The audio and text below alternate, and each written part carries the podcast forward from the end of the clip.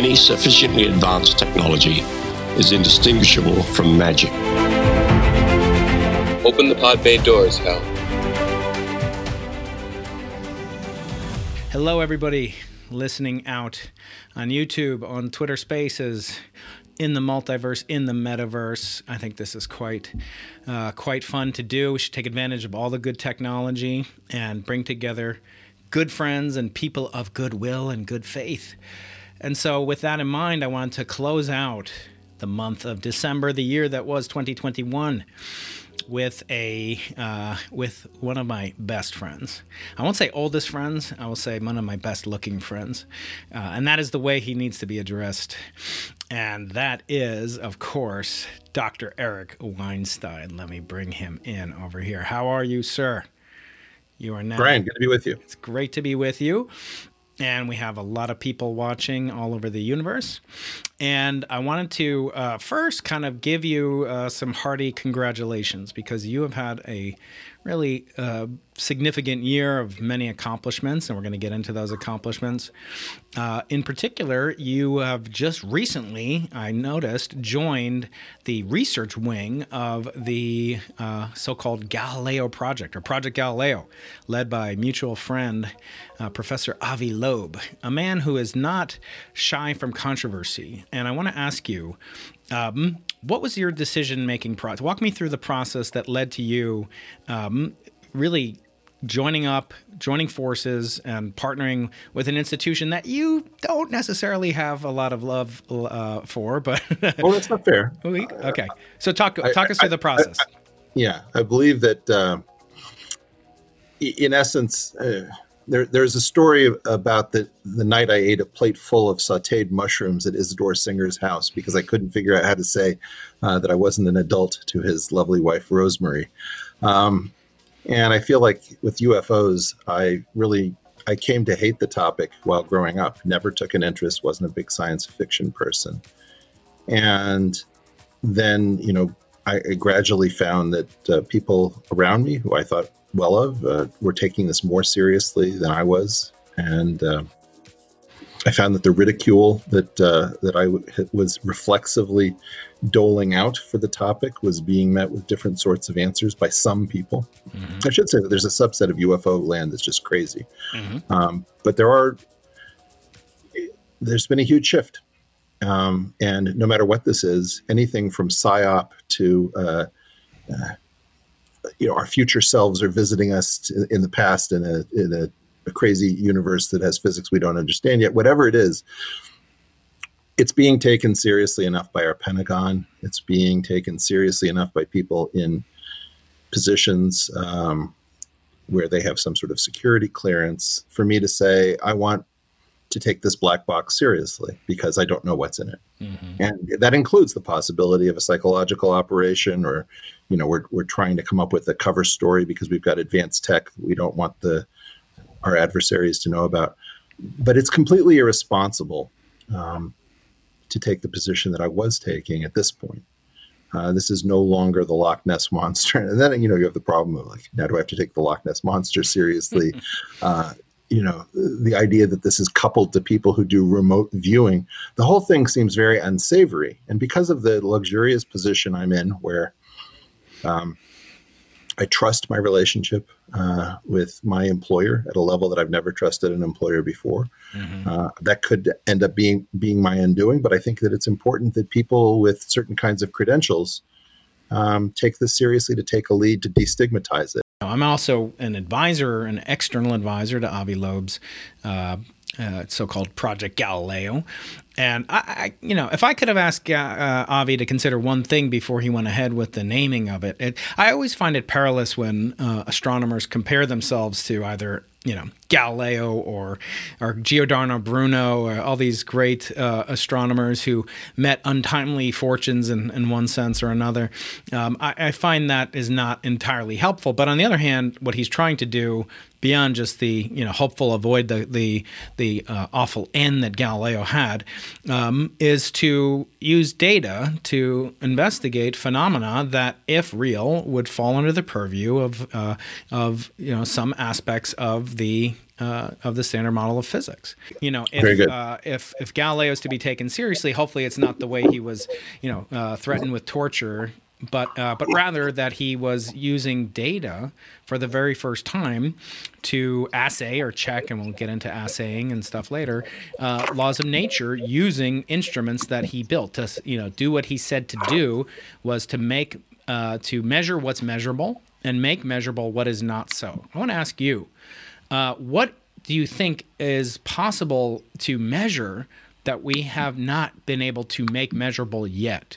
Are there technologies, or is it just more of the same with optical telescopes, radio telescopes, et cetera? Or do you think it's going to require a technological advance that we're not uh, currently capable of? Well, um, so I keep thinking about the three long range fields that we've used for telescopy the photon, the neutrino, and the gravity wave.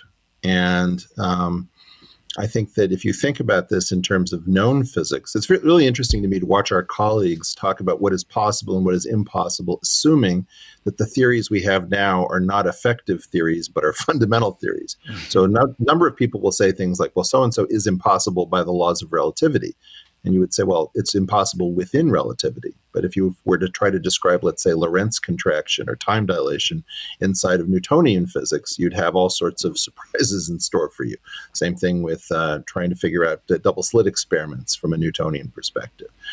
So, in part, we don't know what theories are to come. And I think one of the things that I've come to understand about the whole UFO UAP controversy controversy is that it's really very different. If you imagine that you are getting your physics from technology that was constructed by civilizations that you don't know anything about, which is you know what you're talking about in the most optimistic UAP scenario, UFO. Mm-hmm. Um, what you're doing is you're looking at somebody's engineered craft. It's like you're trying to understand radio waves by looking at a radio rather than looking at radio waves by looking at the electromagnetic spectrum.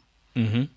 And I think that that has given this field a very weird feel to it. It means that our aerospace corporations are much more deep in the weeds in what would normally be science than we expect. I think one of the things that I've learned is that our government doesn't trust open scientific culture, that for a brief period of time you could get a bunch of physicists to keep mum more or less out in the desert uh, during World War II, but this is in general not a trusted paradigm. And so, in part, what we're doing is we're working with a lot of people who are sort of physics adjacent, like electrical engineers. Right.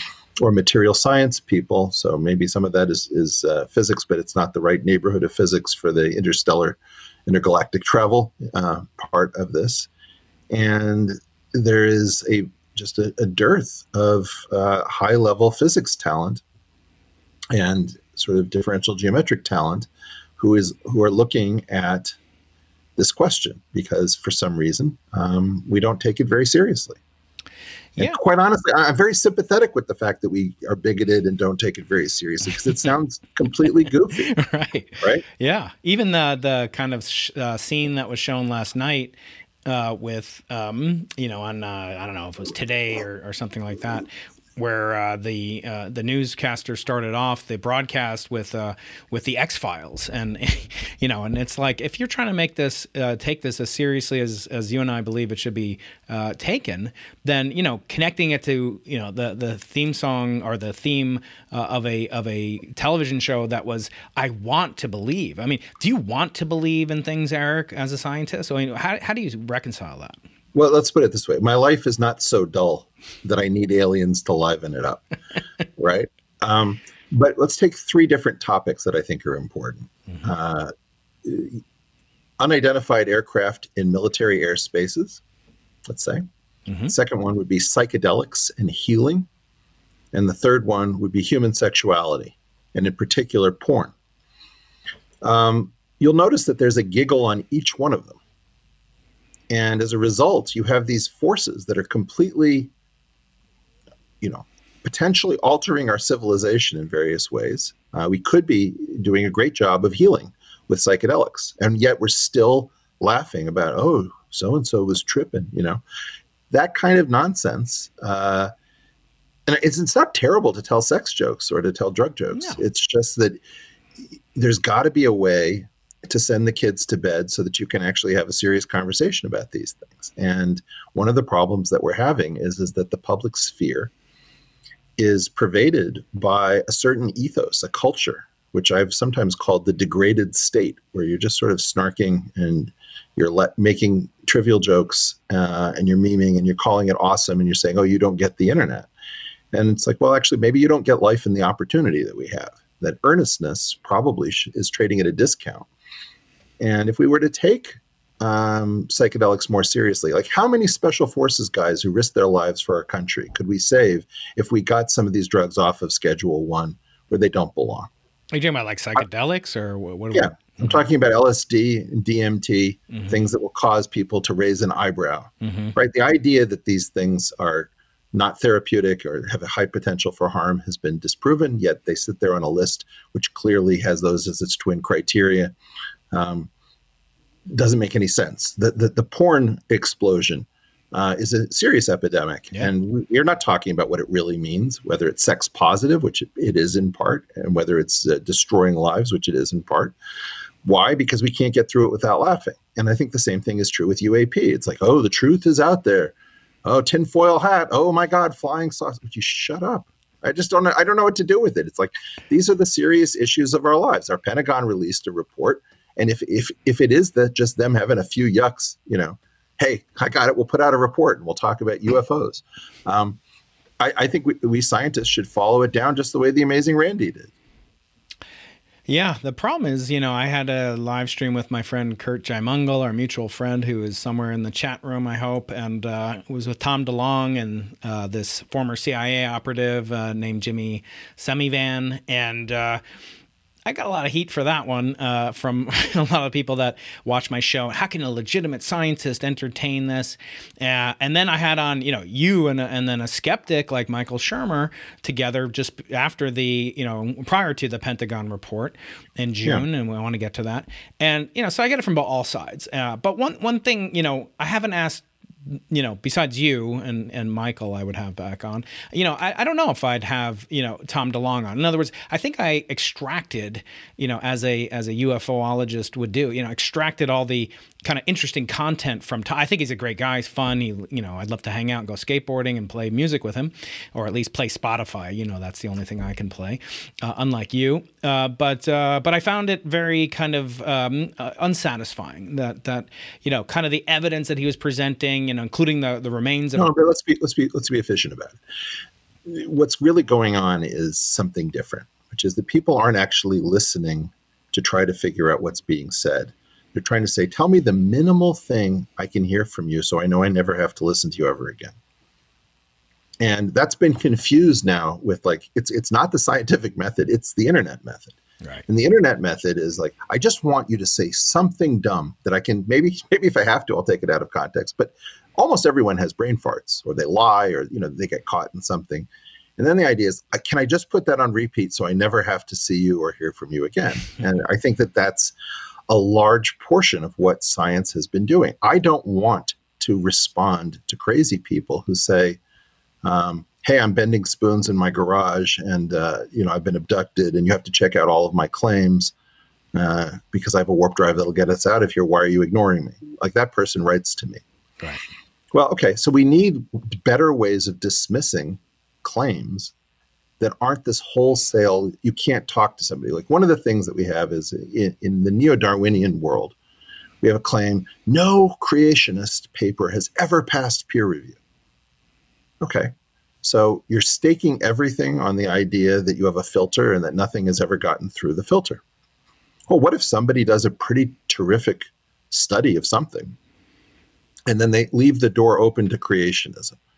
Are there is the are we going to lose the science because they made a, an offhand remark at the end of their paper that maybe we have to rethink things and it could be you know it could it might not even be a creationist paper well, as soon as you come up with these rules like you know no scientist has ever done this. it's it's it's a it's a desire for artificial cleanliness is what it is right. and i think that what we've got to recognize is that a lot of the people that you see who are giving you this heat are coming at it from this different perspective, which is I want Oumuamua to go away. I want uh, Avi Loeb taking the series. I want to just say he's a careerist and that this is just an attempt to get money.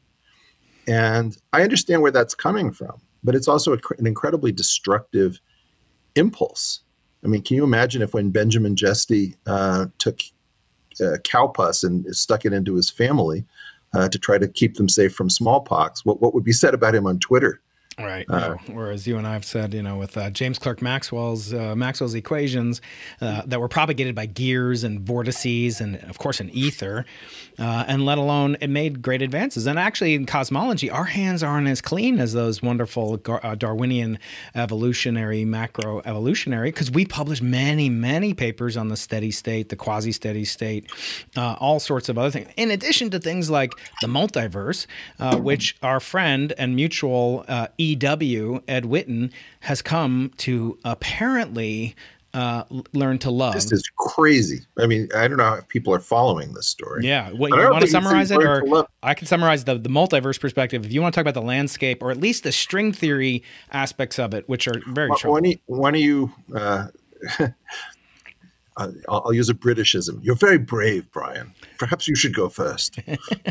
well, maybe uh, Edward is is is following uh, this conversation. Undoubtedly, I, I, doubt it too. He he only seems to follow you know things that are uh, you know negative about Israel. Uh, but but be that as it may, if he's out there, he's always welcome uh, uh, to come on. I um, noted there was a CERN Courier, which is one of the most prestigious you know kind of non-journal type journals that is a must read. that he had an interview and kind of commemorating. Um, I, I forget exactly what the what the uh, occasion was, but he was kind of reflecting on you know 25 years since maybe I don't know uh, the the the uh, uh, miracle or, or, something like that, or the construction of CERN. And he was saying, uh, you know, how much of, of, of his perspective has changed. And in one sense, he said very little. It's been so spectacular, successful. The standard model is very hard to break and to make progress. And of course, the interview asked him about uh, about the you know his thoughts on things like uh, uh, the string theory landscape, which postulates that you know for for all the different possible vacuum configurations, there are corresponding corresponding uh, different constants of nature, laws of physics, perhaps even, uh, and and this is known as the landscape and and uh, or the swampland, uh, depending on who you talk to, and it has a very direct correspondence. And some say that's a good thing. I, I think it's kind of uh, frightening, actually, but to the multiverse of cosmology, which is postulated by logical extrapolation from inflation theory. So he's now saying that you know he used to not like these anthropic kind of arguments, but you know he's learned to kind of adapt to them and adjust to them as, as part of natural a natural expectation. And you know, basically, we should stop telling the universe what to do. Uh, but as one person said, you know, isn't that just giving up? Like, if you're going to just adopt the multiverse or the landscape as a possibility, then you know what what point is there in doing physics at this point? So, how did you react to that interview? Uh, you know that that I had sent out. Oh boy! So first of all, let's let's say the positive part, which is that um, I think there was an old view that nobody holds anymore, which said that if we could just understand the law, maybe maybe pre Laplace, if we could just understand the laws of nature, we could compute its consequences and know the future. Yeah. And I, I think that this strong reductionism doesn't really exist. It's a straw man in our day and age. Everyone now understands that some of the properties of the world are, are sort of properties of the equations, or for the uh, few physicists in the audience, the Lagrangian. Um, some parts of this have to do with the solutions of the equations, that certain solutions of the equations have certain properties that we think of as normal, but there are other solutions that we know nothing about. And so we, we are stuck in a subset of the solutions. And some of this has to do with um, you know what might be a confusion that we should be on the lookout for you think that there's a number that means something but that number is actually the value of a field that changes in space and time. So i might say that uh, i'm kind of chilly in this room it's probably 64 degrees in here something like that but it's not a uniform number it's a number that changes depending upon where i am in the room and if I said that the, the temperature in the room is 64 degrees, I would be making this confusion in a way that's very easy to understand. So I think that there's a lot of room for kind of humility and discipline with respect to saying, I wonder what part of this is anthropic, what part of this is a property of the solutions, which is part of the equations, what is a vacuum expectation value that is actually a field that has been excited to some level that is reasonably constant where we live, et cetera, et cetera. So I think that's all healthy and positive. Mm. And I think it's great that he said that.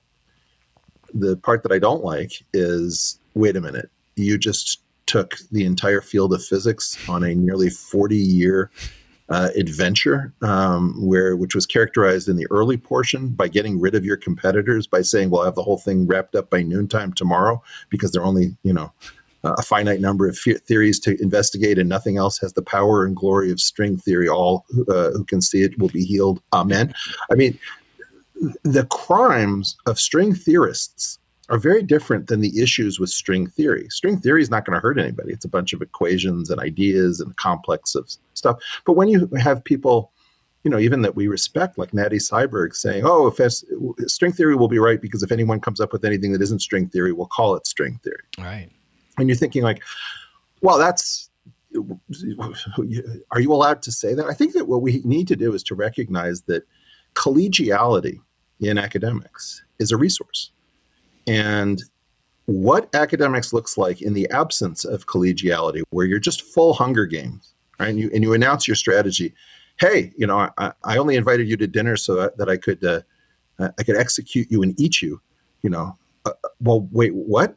You know, I, I, I have this very strong negative feeling. So you're telling me we should work on something, and then if we get it right and you have it wrong, you'll just call it what you were doing to begin with, and you're announcing this to the world. It's sort of a joke but it really isn't.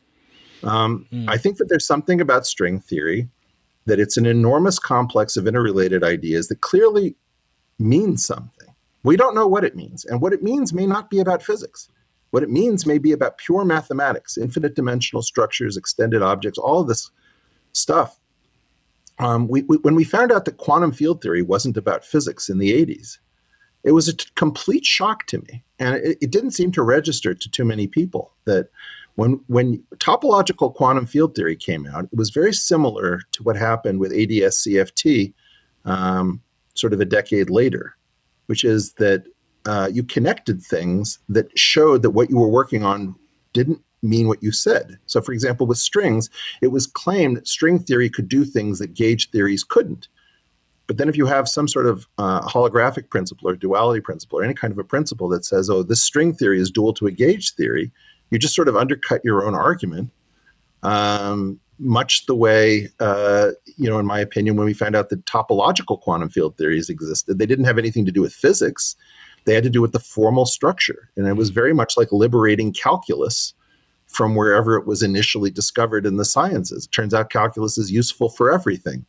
Um, so you you know you might invent let's say quaternions or something for a very particular purpose, but once you've invented it, it belongs to the world. And I believe that partially what we found out um, is is that uh, the justification for string theory uh, has somewhat evaporated. Um, which is maybe gauge theories can do what string theories can do. Maybe there are dualities and relationships and holographic principles and correspondences that uh, are much richer, and that maybe string theory is hanging together in a certain mathematical sense, not because it has anything to do with the physical world. It could be hanging together because it's a piece of pure mathematics, much the way you know quadratic reciprocity is true, but it doesn't need to come from the physical uh, world as we know it. Yeah. When I look back again, uh, you know, it's always dangerous when physicists talk about history or philosophy or religion. Or, uh, but but I think you know it's when they're sober. we we shouldn't be you know forbidden to talk about it, but we should do so judiciously. And you know, and, and I look at uh, you know some of these comments, and and I've had the honor and pleasure of you know talking to many people over the past couple of years since I started this uh, project, and I keep coming back to this question of you know what uh, of what, and I'm not the first to do this. Obviously, if you know Feynman said, "I don't care how beautiful your theory is, if it doesn't agree with the experiment, it's wrong." But Eric, we're in a situation where they're, you know, we're told that the experiments don't exist, they can't exist, we can't make them. And I often say, you know, look, if I told Ed Witten, you know, in 1971 when he was working, you know, right next door to Frank Wilczek, uh, was it 73? Uh, well, he started graduate school in 70. Maybe oh, I have that wrong. Oh, really? Okay. Well, yeah. You know, as I think he was working on the McGovern campaign. Anyway, keep going. I, I could be wrong. again. Uh, so I retract what I said about physicists in history because uh, obviously I'm talking. I'm a podcaster. I'm, I'm an internet. You're an internet celebrity. Um, and I said, well, what if I told you back then, you know, we'll have these colliders, but they won't collide, you know, protons and antiprotons or electron uh, electron scattering. No, they'll collide, um, uh, you know, uh, entities made up of 10 to the 56 neutrons together. Uh, two of them, you know, 30 solar mass uh, neutron stars or whatever, multi multi solar mass neutrons. We'll collide them together at a few times the speed of, or a few percent of the speed of light. Uh, would you take that? You know, would that be enough to tell you? Would they have said at that point, Eric? No, we need something beyond the LHC? I mean, it's an interesting question. Yeah, I mean, what what what do we make of this? You know, because a theorist will hide. Uh, uh, let me say this: an experimentalist will hide our results. I'm speaking on behalf of, of myself only. We often hide our, uh, I wouldn't say dirty laundry, but we'll hide behind the upper limit. So, what is an upper limit? An upper limit is saying, you know, we're not going to put a stake in the ground that we made a detection. Uh, you know, we, we know it's not bigger than a certain value. And, and so, therefore, you know, we don't have to do quite as much to rule out uh, or to rule out other competitive explanations because it's consistent with noise. And so, you don't spend your time, you know, seeing what other sources of noise. You, you account for the systematic noise, the statistical noise, and then you're done with an upper limit a detection is different. Now, I think the corresponding complementary perspective, as Frank Wilczek would call it, is when a theorist says, oh, we can't know unless you tell us either the vacuum state of no. our own theory or you build us the future, future galactic, pan galactic collider. So I, I, think physics has a problem in that we have a courage problem, and we're not really willing to go out and say that's impossible, or you know, the the fruit on the apple tree is way too high to be picked. Got it. Um, couple things. First of all, so you, your first was a crypt, your first point was a cryptic reference to, um, I think LIGO and what we can yeah. pick up now. That's right. Uh, I should point out that Murray Gell-Mann, as early as 1983 at the Second Shelter Island Conference, is very clear in his keynote speech that um, we should be using cosmic rays and the debris from the universe uh, as a uh, substitute accelerator. Mm-hmm. Um, you know, in some sense, a more powerful but less predictable one. You get what you get. You can't schedule uh, these uh, collisions between black holes the way you'd like to. Uh, so, getting beam time is kind of a weird thing uh, if, if you if you know that reference. Yeah. I, I would say that the um, you know the the issue is what we, we talked about before. The reason nobody wants to say sharp things is this idea of, uh, and I'm going to bring it back to Feynman because I'm having a weird beef, not with Feynman so much, but with the fact that the internet has, devo- has uh, discerned a lot of meaning from him, which is just wrong. Yeah. he was playing to the cheap seats. I think that he made a lot of very simple, powerful statements, which people love because they don't they're not very difficult to understand, but they're, they're also not correct. They're pithy. So one of them, one of them is is that if your theory doesn't agree with your ex, uh, experiments, it's wrong. well, no, that's not true. I mean, the issue is the instance of your theory, the instantiation of your theory is wrong, provided that the experiment was in fact done correctly, and there is that discrepancy. But I, I think that what what we're we really haven't acknowledged this point we've developed this very bad habit of the going after the kill shot. Yeah. You know, oh, Blas Cabrera saw a monopole in his laboratory on Valentine's uh, Day in 1990. Yeah. So, and but it's never happened again. So he can't be trusted. Who's next? Right. Canceled. Right, right. Exactly. And then the next one is like, oh, the string theorists, they said that they were going to do everything and they didn't do anything. And right. Frank Wilczek promised supersymmetry from the LHC run one. What, what about Gordon Kane? He, Loser. You know, yeah. Yeah like and the, the, answer is this is ridiculous and it's unbecoming. It, it, just it shows that we're not really a science at the moment. Um, can you imagine if qed was wrong quantum electrodynamics was wrong because dirac uh, you know got this prediction of the proton and the electron wrong? Uh, th- this is dumb. It would it would take out einstein. It, it basically is a rebellion against and i'm going to be like not so nice. It's it's a rebellion like, like by the copyright by the copywriters against the authors. Hmm. It's like, oh, if I can find a spelling error, then I can throw out Hamlet. Oh, really? Oh, I didn't know that's how science works. So thanks for the information. I think it's really important that we stop trying to go after string theory. I think string theory is not going to hurt anybody. The key issue is string theory culture. And the thing that I'm really a, a, against is the idea that we don't want to say certain things. We are all so thankful that Ed Witten passed through that we don't want to talk about the fact that he probably made a disastrous bet veering the field towards string theory in a very unconcentrated portfolio of approaches. And Yeah. I, wait, wait, wait. It's not. A, it's not an anti-Ed Witten point. If you ask me what you know, the closest I get to an anti-Ed Witten point is why aren't you taking responsibility for what you did to the field? It, right now, it needs to be wide open. It needs lots of different people, and I think that the string theorists have a persistent sort of complaint, which is none of the rest of you have taken the issues of renormalizability and compatibility of gravity with the standard model as seriously as we have. And therefore, we don't trust you with the car keys. And I think that, you know, in some level, well, maybe you guys didn't take seriously enough the idea that this wasn't really beautiful. Like the argument that this is all so beautiful has uh, empowered our friend Sabina to go on an anti beauty tirade that has really nothing to do with anything. Um, it's, it's just that the string theorists, string theorists used beauty Oh, as a- Eric, I as a- your sound. Oh no! Did you do something? Hello?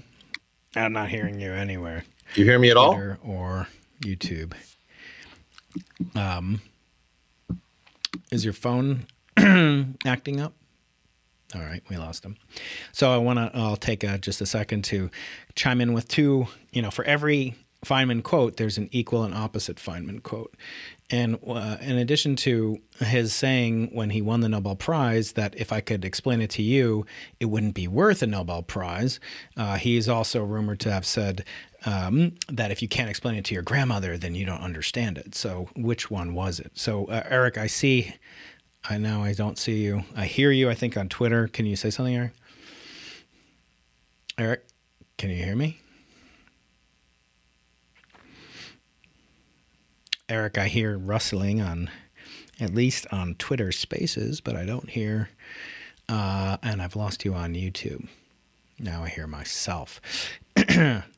so people are saying, "Yeah, I can hear you on Twitter now." Yep. Okay. Oh yeah, there we go.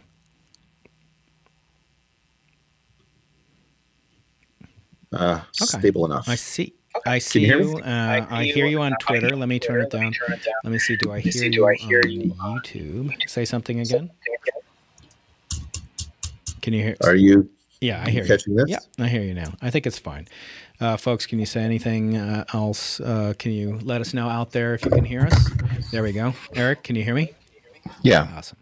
Okay, so, So we were talking about Ed Witten, and I, I do want to make one comment. I want to get your reaction to this because um, I have a guest coming up uh, by the name of Christopher Sweat, who is uh, kind of a philosopher. He's a, um, uh, an intellectual, but he he's African American, and he hates this notion of black intellectuals.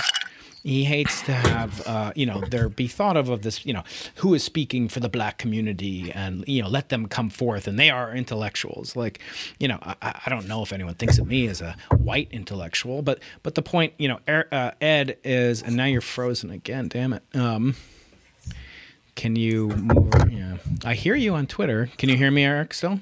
I can hear you. Okay. I hear you on Twitter. I don't see you on. Let me yeah log you back in. Uh, but the point being that we have you know this notion of of leaders in a field, and then these leaders have some responsibility if they're going to accept that mantle. And as Christopher is saying in the black community, I mean, who can who can possibly say that they speak for the black community as a black intellectual, et cetera, et cetera? And this is right or left. I'm not um, I'm not uh, you know choosing sides. But um, but in the context of you know of a particle physics or string theory, you know clearly Ed is a leader in in a certain sense. What does that entail? What responsibilities does he have to you know as the de facto leader in the case where there is no leader? You know let let uh, whoever is willing to lead come forward. So what responsibility does Ed have? Um, after all, he's made very clear statements about string theory, including uh, that he believes that string theory is the only theory of you know any form of geometric or a theory of everything that can incorporate the Yang-Mills um, equations in a self-consistent manner. Well, this is nonsense. Mm-hmm. I don't know how to say it politely. Uh, Ed, Ed Witten is uh, a leader, as is Dick, as is um, David Gross. Yep. Um, I think that Nima Arkani Hamed is a non-string theory leader. Mm-hmm. Uh, you find out who the leaders are by who gets the keynotes and who um, makes decisions about uh, you know where the field is going to go and how DOE funds things. I, I, this is nonsense. We we have to recognize we have leadership, and I, I don't know why Christopher Sweat is in this conversation. Ed Witten's a super important human being who directed the field to an enormous extent uh, at a time when it was lost. Mm-hmm. And think it's really important to recognize that we don't experience leadership in our time. I, I don't know that somebody's given him the talk that says, hey, this isn't your field. It wasn't Einstein's, it wasn't Newton's, it wasn't Dirac. You have responsibilities. You're 70 years old this year. Mm. And you have got to do certain things that aren't up to you. It's a it's it's the burden of leadership. And for some reason, we're living in an era in which nobody feels any burden of leadership. Um, you know, I, I, think that, for example, uh, Georgi and Glashow felt too much burden when their uh, SU5 um, theory was not immediately confirmed for proton decay, and they immediately fell on their swords. Well, you know, as per our earlier discussion, it's not like grand unified theories went away. Mm-hmm. It's not even like SU5 went away. But this idea of in an era in which everyone survives, making a mistake doesn't end up as a kill shot. And also, your, your, your colleagues are decent enough to give you credit for your work, even if there's a flaw, a flaw somewhere in the theory, if there's a fly in your ointment. And I, I, I just, I don't know what planet I'm on it's very clear that when you're 70 years old and you've spent this much time on a theory and you've taken this number of resources, human, financial, and otherwise, to explore an idea, and it has this little to show for itself. And by the way, I've written extensively about all the positive externalities of the string theorists, uh, you know, geometrizing uh, quantum field theory, and so there's no shortage of positive things I can say. It's not it's not an anti-them thing, but it's sort of an. At what point do we become adults? Mm-hmm. And I think that it's really important to recognize that most of us are saying wrong things about science to avoid offending Kumrun and Ed, um, you know, and, and Strominger, Polchinski, and company. I think that these guys really probably want to get off this train at some level. I think that they want to say something mm-hmm. about the field needs to be open and we made some mistakes. And I don't I don't think we need truth and reconciliation, but I think we need to be decent and I think we ne- need to recognize that the, the real problem was string theory culture, not string theory. And the reason that it was problematic um, is, is that it attempted to put other cultures to the sword prematurely based on what it said it was going to do and then failed to deliver. So you say that you shouldn't fund them because we're about to do everything and then you don't do it. I want to know well, can we hear more from the people who don't work in physics anymore? Can we hear more from the people uh, who you've trashed? Uh, I think about the bootstrap community from Jeff Chew. And I, I, think it's really important that we recognize that, you know, catastrophe theory of, of René Thom didn't work out necessarily the way we expected. We've had all sorts of big theories that, you know, maybe the Regge calculus didn't didn't go where we thought it was going to go in general relativity. Whatever it is, it's really important and necessary that we cut this out. Uh, mm-hmm. Are we scientists or are we are we postmodern um, philosophers who play with equations. I don't know. You know, hopefully for many of you out there, I also do solo videos where I do kind of explainers about experimental physics. There's a lot of theoretical physics out there in the world, and uh, I love Sean Carroll and I love uh, Sabina, and I love Brian Greene and the guys at PBS Space Time who I've collaborated with. But uh, I think I want to, you know, really kind of up the ante and kind of production quality of those videos where I'm explaining topics in experimental physics, not just in cosmology, not just the theoretical aspects, although I will get into theory on occasion. As Eric knows, I like to dabble in theory the way a drummer dabbles oh, more than music. That, well, I'm not a professor. I always say to my students, Eric, you know, I say, you know you're an experimentalist but that doesn't absolve you of the of the you know necessity and burden of understanding the theory. All you are absolved of my uh, my student i will say is that you don't have to come up with new theories. You don't have to invent new theories or really, you know, uh, look for extensions or corollaries to them, but you need to understand them. Otherwise, you're just kind of, uh, uh, you know, almost robotically going through the motions. And that's not why I got into physics to train a bunch of AI, you know, uh, non sentient beings. And, and I'm blessed to have so many wonderful students working with me, and uh, and also to have in a wonderful uh, a wonderful amount of high school students, uh, one of which is is particularly close to Eric, and I want to get into that um, and how to train a student. How do you want to train your kids? If you're interested um, in getting your kids interested in STEM, uh, hit the hit the like button because Eric and I are working on a project together with our children. We're kind of doing a swap of a certain kind, uh, where my child will uh, learn and, and get recommendations from Eric, in particular about experimental physics and uh, and uh, our experimental cosmology, and I will teach his son uh, about you know gauge. No, no, I'm just kidding. We actually do the opposite. So I am sort of um, coaching, mentoring Zev Weinstein, who's a, a brilliant and talented young man that I'm grateful to have some form of influence with, and and Eric is tutoring my son, my oldest son, on uh, you know the the most beautiful ways to get adjusted to, as a ten year old can at least, to get adjusted to. Um, to get adjusted to the concepts of higher mathematics, starting with, of all things, uh, higher dimensional geometry topology, with a book that Eric bought for my son uh, recently uh, called The Shape of Space, which I'm enjoying him reading to me. It's really wonderful, Eric.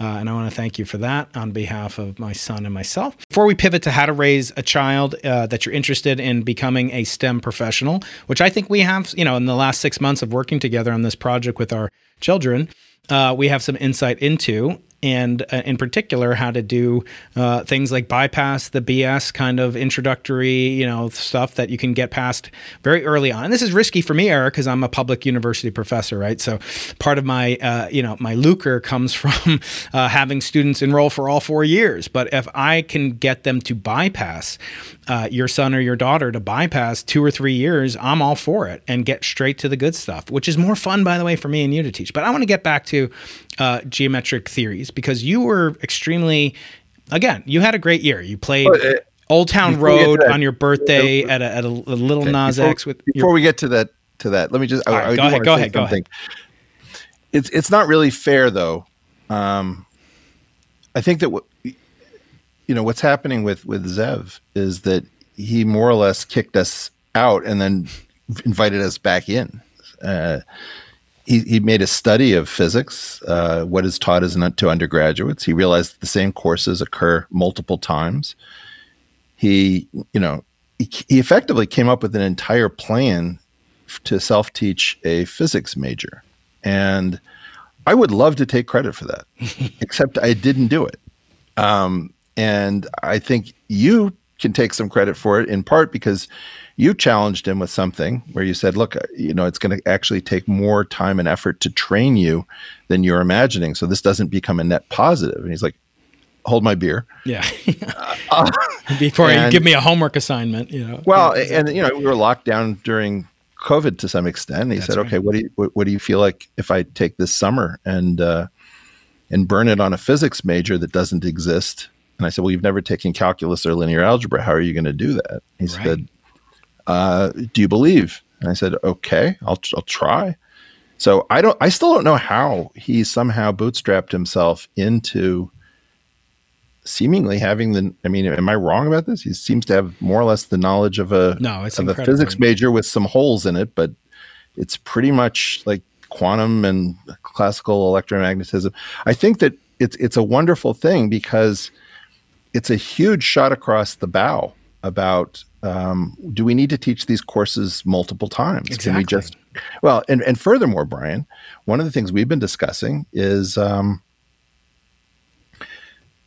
is the fact that you you wait until your second year of graduate school, often to take general relativity and quantum field theory, the two theories that sort of define everything, and they aren't even required of every experimentalist, which I had no idea. Right. Different universities have these different requirements. So, in part, I think what Zev is doing uh, is essential in that if we need if we need more time so that everybody learns general relativity and quantum field theory, uh, we have to figure out how to compress the physics major so that you can do more more quickly And again, I think that he wanted to impress you that you, he didn't need to be a net drain on your time. And that also sort of inspired me with your son that when your son gave an unbelievable math uh, answer um, to a group theory problem without any equations or any symbols that we were able to serve up to him. Mm. Uh, just let's hit him with, you know, Jeff Weeks' The Shape of Space uh, which is a wonderful book, which can is really about higher topology. It's kind of an advanced concept beyond college for most people, yeah. but written in a way that's engaging for anyone uh, to read. And so I think what we need to do is we need to use these channels that we have, in particular, to get more people from backgrounds. You know, you and I come from from from Jewish backgrounds, which have a reverence for learning.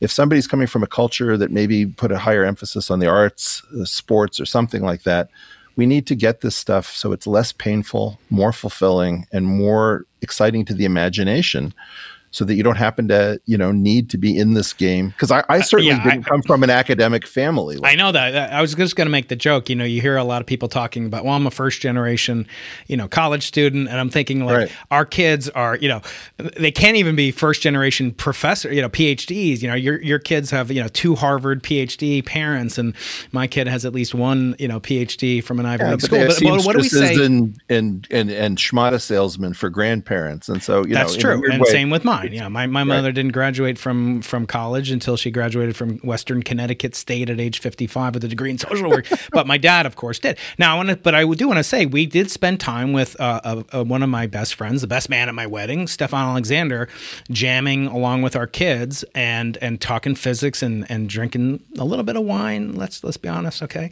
Uh, there's no there's no harm in drinking that wine. No harm. Uh, we had some roti and and Steph got some great delicacies. Um, uh, you know that that he would used to cook for me back when I was at Brown. Uh, but uh, but you know, Stephon is a product of the public school system too, and you and I live in California, and the fact that we've had to go out of our way you know, to really craft a curriculum for our children uh, because the powers that be won't do it. Yeah, and, this is ridiculous. And I am so I'm I, I've never been so disgusted with the with the leadership that we have. And I and I said to Stephon, look, you're black. You know, for those that don't know, Professor Stephon Alexander, he's the president of the National Society of Black Physicists, full professor at Brown University. He was the E. E. Just professor, a Bouchet Award. Hey, the guy's got all possible credentials that you yeah. could ever want. Okay, this man is a product of the public school system. He said, I would not be talking to you if I didn't have exposure to calculus. Like, we wouldn't have been friends. I mean, forget about like, yeah, he wouldn't no, be a professor. like, I wouldn't, he wouldn't be in my life. Brian, and, Brian, this is just, this is just stupid. And, and it's, it's important that, um, it's important that we learn to say no to people with bad ideas, no matter what color skin or, or what their sexual orientation. If you've got a bad idea, I don't care if you're, Jewish, Muslim, Christian, atheist, you've got a bad idea. And the idea, for example, of getting rid of standardized testing in California is completely insane. This idea that math is discriminating. Uh, it's, it's also, I'm just going to be very blunt about it, it's also extremely bigoted. Yeah. How many of our friends uh, who, who are all for this kind of uh, this nonsense secretly believe that black kids can't do math? And, and it's offensive to me. It's like, you know what? they're going to be just fine. Let, let, let us at them. Absolutely. And, and, and, get out of the effing way. This is just stupid. You're, you're not going to take the entire, uh, uh, and this claim that right, uh, math is biased against people of color. Have you taken a look at our winning math Olympiad team? There's one white guy on it. Wow, but then they'll say, funny. "Oh, those are Asian Americans. Those are you know." Uh, you know what? I don't, I don't have time for stupid. Let's talk about smart. No, the, the thing I like to point out is if you go to Nigeria, which is one of the most advanced technological civilizations on Earth, uh, and and you know, just they don't teach two plus two equals anything other than four in any other top university. So let's stop saying it's white supremacy. I, I can't countenance that. Well, please let me know how uh, alternate mathematics works on your tax return. Let's let's just, you know what, we we we, we take these people too seriously all right, so let's I, let's, let's go positive then. Let's talk about like specifically sure. what we are trying to do with our kids, and I think a lot of it comes down to time. And and this pandemic has been a great challenge. It's been hard, you know, being around you know a bunch of kids all day long, and then having to teach another bunch of kids, other people's kids, uh, and and doing all and dealing with COVID tests every single you know afternoon. It seems like there's a COVID test to take care of, and and I just I just you know thought about it, but like, when are we ever going to get this time back? This is a gift. Like, I wouldn't probably have had time to spend, you know, with with my kids, let alone your kids, in the, in the sense that that we have now. And we've kind of developed a little, and it's an experiment. And I always say, you know, people are like, yeah. we're experimenting with our kids. Well, I'm an experimental physicist, so you know, yeah. f off if you don't like experiment. um, I'm not I've like experimented do- on my kids since the day they were born. Sure. and and what else do we have? I mean, they're going to blame us no matter what, so we might as well have some fun with them. And I think the most fun thing that you can do is not. We're, but by the way, for those of you out there, neither one of us is pushing either one of our children to follow in our footsteps. And in no, that sense, I, I, don't want them to. Right. It's much more durable I mean, if they don't. And and to no, see that's the, not the issue, Brian. The, the the issue is is that they want to know what are the coolest things in the world. Well, well, it's not a career decision. Mm-hmm. Like the the ability to talk to a 16 year old kid who has a more or less a bachelor's degree's worth of knowledge of physics. Yeah. And and to have him correct me, and you know, I, I I didn't I didn't come to physics through that route. I went through a totally different channel. It's it's a wonderful thing to view it as culture. Mm-hmm. And you know, just because you, you know you played the oboe doesn't mean that you become an oboe player. You know, it should be the case that you can learn quantum field theory and general relativity and differential topology without having to make those your career. Mm-hmm. And we don't have a we don't have an idea that that's possible because we make it so difficult that by the time you're done you want a career and you need a career and it wouldn't be fair to you not to have a career. And I think that in some sense that's part of the problem is is that we need to make this much more simple to explore the most beautiful ideas in the world and you know, it's also a great uh, comeback to that whole Feynman thing about you know if if, if you uh, if if you can't understand it, it's because the person explaining didn't didn't make it make sense. Right. Um, don't understand it. Mm-hmm. Well, but you know they couldn't understand it. It's wonderful watching the fact that this stuff is understandable and watching the fact that it trips people up in exactly the same places. You know, for example, you might say that, that, that there's a Hilbert space of states you know, and that that the, the the points in the Hilbert space are the states of the system. Right. And it, well, that's not true because you know there's an issue of a projective Hilbert space, or maybe it's not really a Hilbert space. Maybe it's or maybe it's a rigged Hilbert space. There are all sorts of ways in which we sl- we we just go quickly over things where we're slightly lying, and it's been really interesting watching the the the 16 year old figure out that there are a bunch of lies that are told as the you know as scaffolding and then the lies are removed later. It's crazy that we teach chemistry before quantum field theory because it's dependent on quantum field theory. And so, you know, in a, in a weird way, I think I'm getting a lot out of this time watching my child teach himself, which is not the same thing as teaching my child or teaching your child. My, my plan for your child was to buy the book and to have Isaac teach himself the subject with uh, me getting him out of the ditch whenever he gets into trouble. But it's really the old Kung Fu Panda point that the turtle teaches the panda. It's not Shifu who teaches the panda, it's mm-hmm. the turtle. And they only have two conversations in the entire film. But and, it also underscores this need. I had a conversation. I was honored to be on uh, Tom Bilyeu and his podcast recently, and uh, he's he's very much hoping you'll go back on his show and he and I chatted a lot, and he doesn't have children. And he made that an intentional decision, he and his wife Lisa, that they weren't going to have kids and that this is something they didn't want the, you know, quite frankly, a slight burden and so forth. And I said, well, you know, I, I didn't get on my high horse about it, uh, but I said, you know, because there are people that can have kids. And, and it's for us to say, well, you could only make an impact if you do, you know, kind of teach your own kids. And so, but I said, look, Tom, you can be an ideological parent just as much as a biological parent. And I don't think particular particular importance should be paid to like who produced the sperm or the egg that produced a certain kid. You know, he asked me like, "Well, don't you feel closer to your to to a biological kid than some kid you adopt?" I said, "Tom, you know, God forbid, you know, it happens that a parent is told. Let's say someone comes to you, Eric, and says, you know, Zev, uh, he kind of looks like you, but but he was actually uh, he's we was mixed up at, at birth in the hospital. You know, we accidentally mixed him up, and uh, he's not your kid. This, this, happened to a friend of mine. No way. And he had he had five kids. No way. And it wasn't wasn't wasn't a question of a mix up in the hospital, but another uh, less fortunate situation. Mm-hmm. And the child that he's closest to isn't his. Yeah. And but but again, Tom Bilyeu is doing great things in terms of oh, giving oh, yeah. I didn't finish. No, no, of course. No. I, I, I know we all the usuals. I, I am disturbed about the antinatalism. I think mm. it's very important that we try to recognize that there's a reason that we have our own biological children. But when that doesn't work out, there are a whole panoply of options. Uh, including mixing you know some sometimes a mixed family with adopted kids and not up to, or taking on other people's uh, children and, and pouring your your wisdom into them. Uh, our friend Melanie Notkin has talked about. We have to talk about something which is uncomfortable, which is yeah. that there are preferred states of the system, but there are lots of situations in which you get into a non-preferred state and it can be as deeply fulfilling or more fulfilling.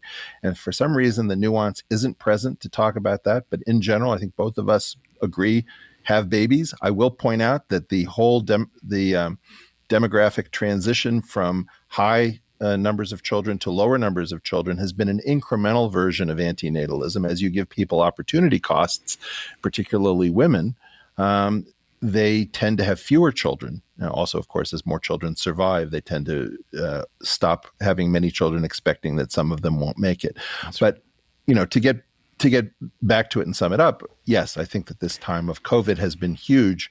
If you've used it to try to not only teach your children, but have your children uh, have the freedom to teach themselves while you're at home and to just watch the process and yeah. try not to interfere too much.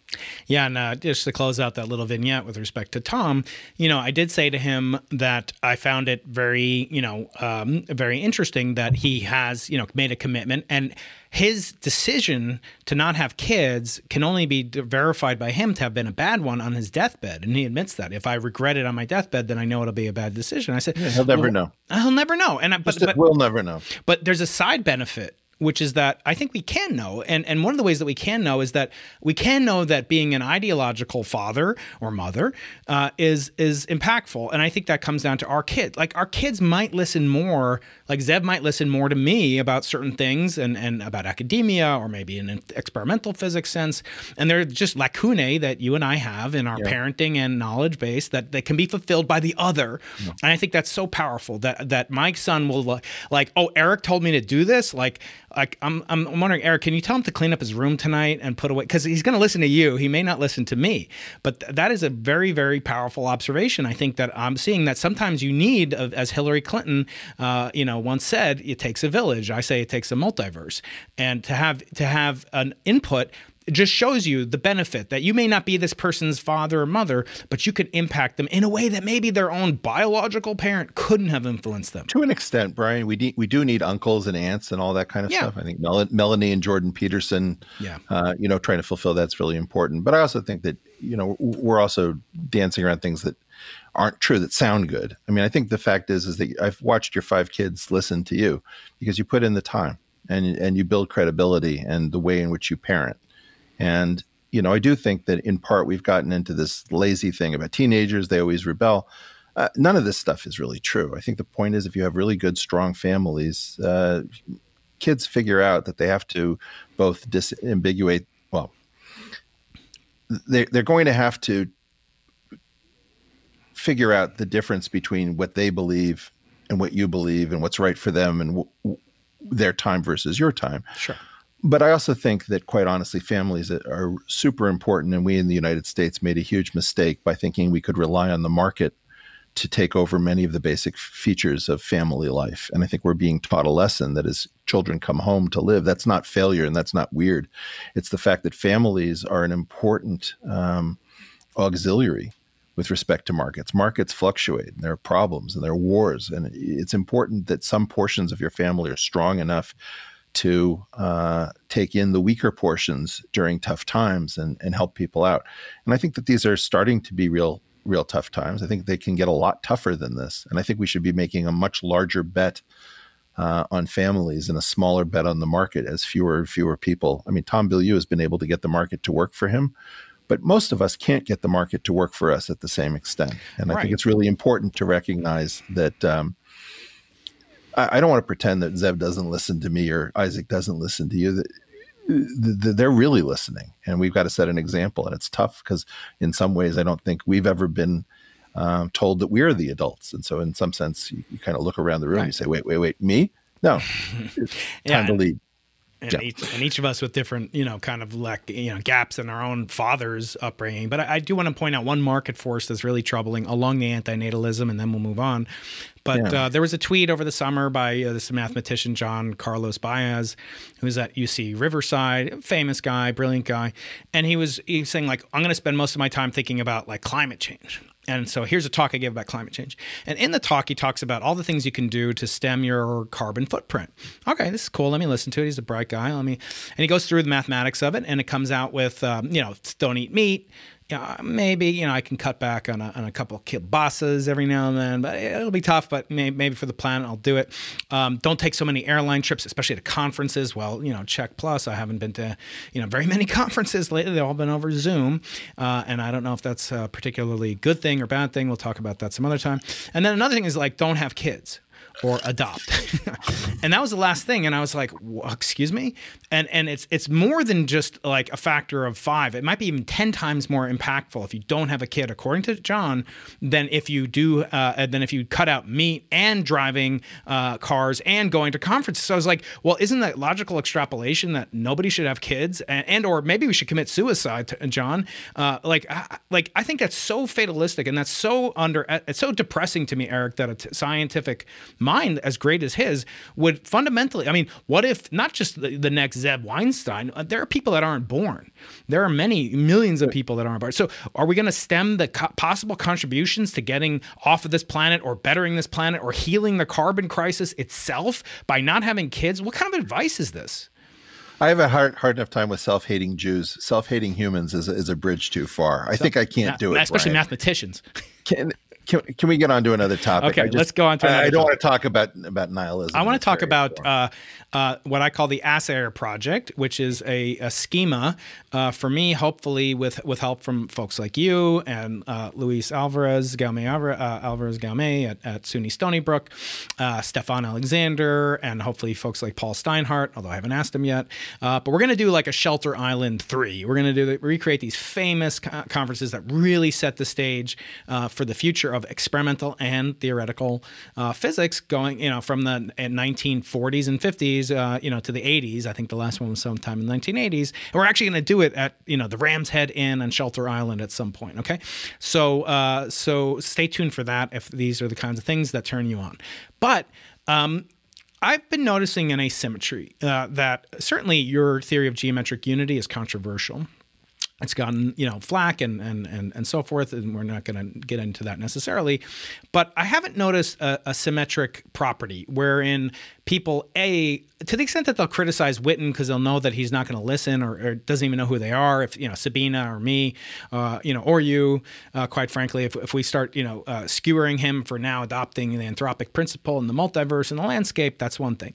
Uh, but but other theories of everything, uh, for example, Peter Woit, um, who you're uh, you know friendly with, I know Stephon is friendly with. He's given a lecture at at um, at Brown University at Stephon's invitation about his new theory, and I, I just thought it was particularly touching to me that you had the um, the as we say the Menschlichkeit. You were you were a Mensch. You went through his theory, which you don't necessarily think is ultimately going to prevail or be correct, and, and might have some some flaws that we can get into. good idea.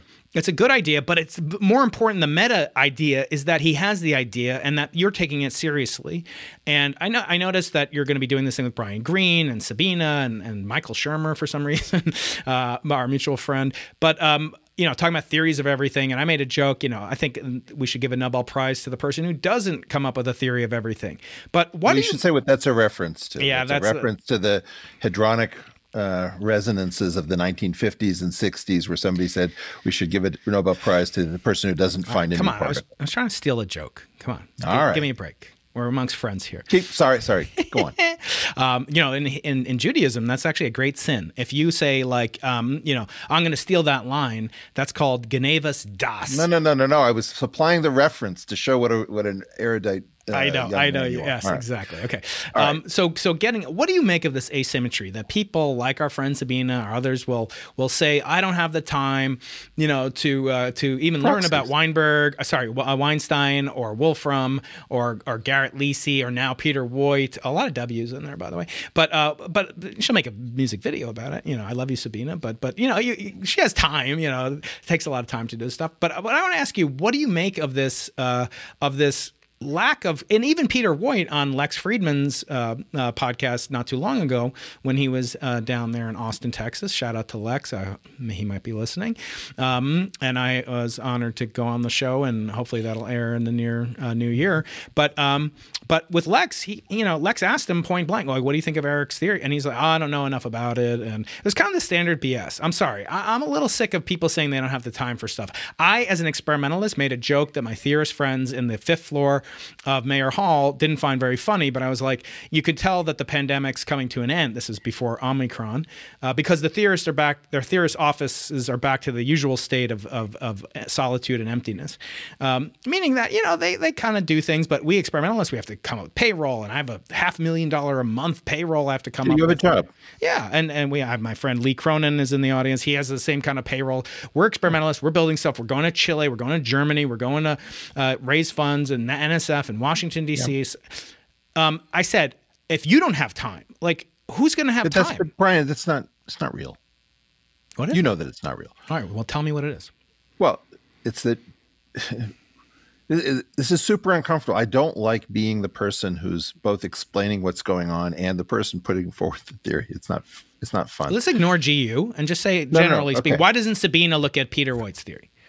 Well, in general, the idea is that it takes on some responsibility. That as you take on a theory and you start to look at it and try to understand what the person is doing, you might have to acknowledge, oh, that's a that's a cool point. That's new. That's interesting. Or I don't understand this. Or I don't know whether it solves the problem that the person is claiming or seems to be claiming. Uh, and so, in part, everybody's guarding their reputations or they're attacking people's reputations. And I think it's really important to notice that the whole point of academics was to get people beyond this. Can't we give you a credential and vet you enough that we can trust you? Hmm. And the situation with respect to, let's say, Peter Woit's theory, right? Peter Woit has a really interesting idea. He didn't say it this way, but he said the strong force has a collection of symmetries that looks very, very strange.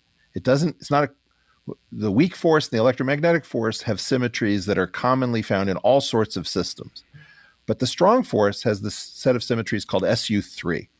Let's make that the centerpiece of a theory. And what we'll do is we'll take that and we'll stick it inside of uh, something called U4, and we'll quotient U4 by U3. We'll get the strong force out automatically. And then there'll be a version of space time with four spatial dimensions and zero temporal dimensions, and one with one time dimension and three space dimensions. We can we've had this puzzle about wick rotation from one into the other. We'll use the fact that the SO4 uh, part that looks like four space-time dimensions has an asymmetry between its left and its right factors. He- does a lot of interesting stuff to come up with a suggestive stylistic uh, picture for why the world is in part the way it is. And he doesn't go on to claim that it's he's got three generations in the model of uh, of matter.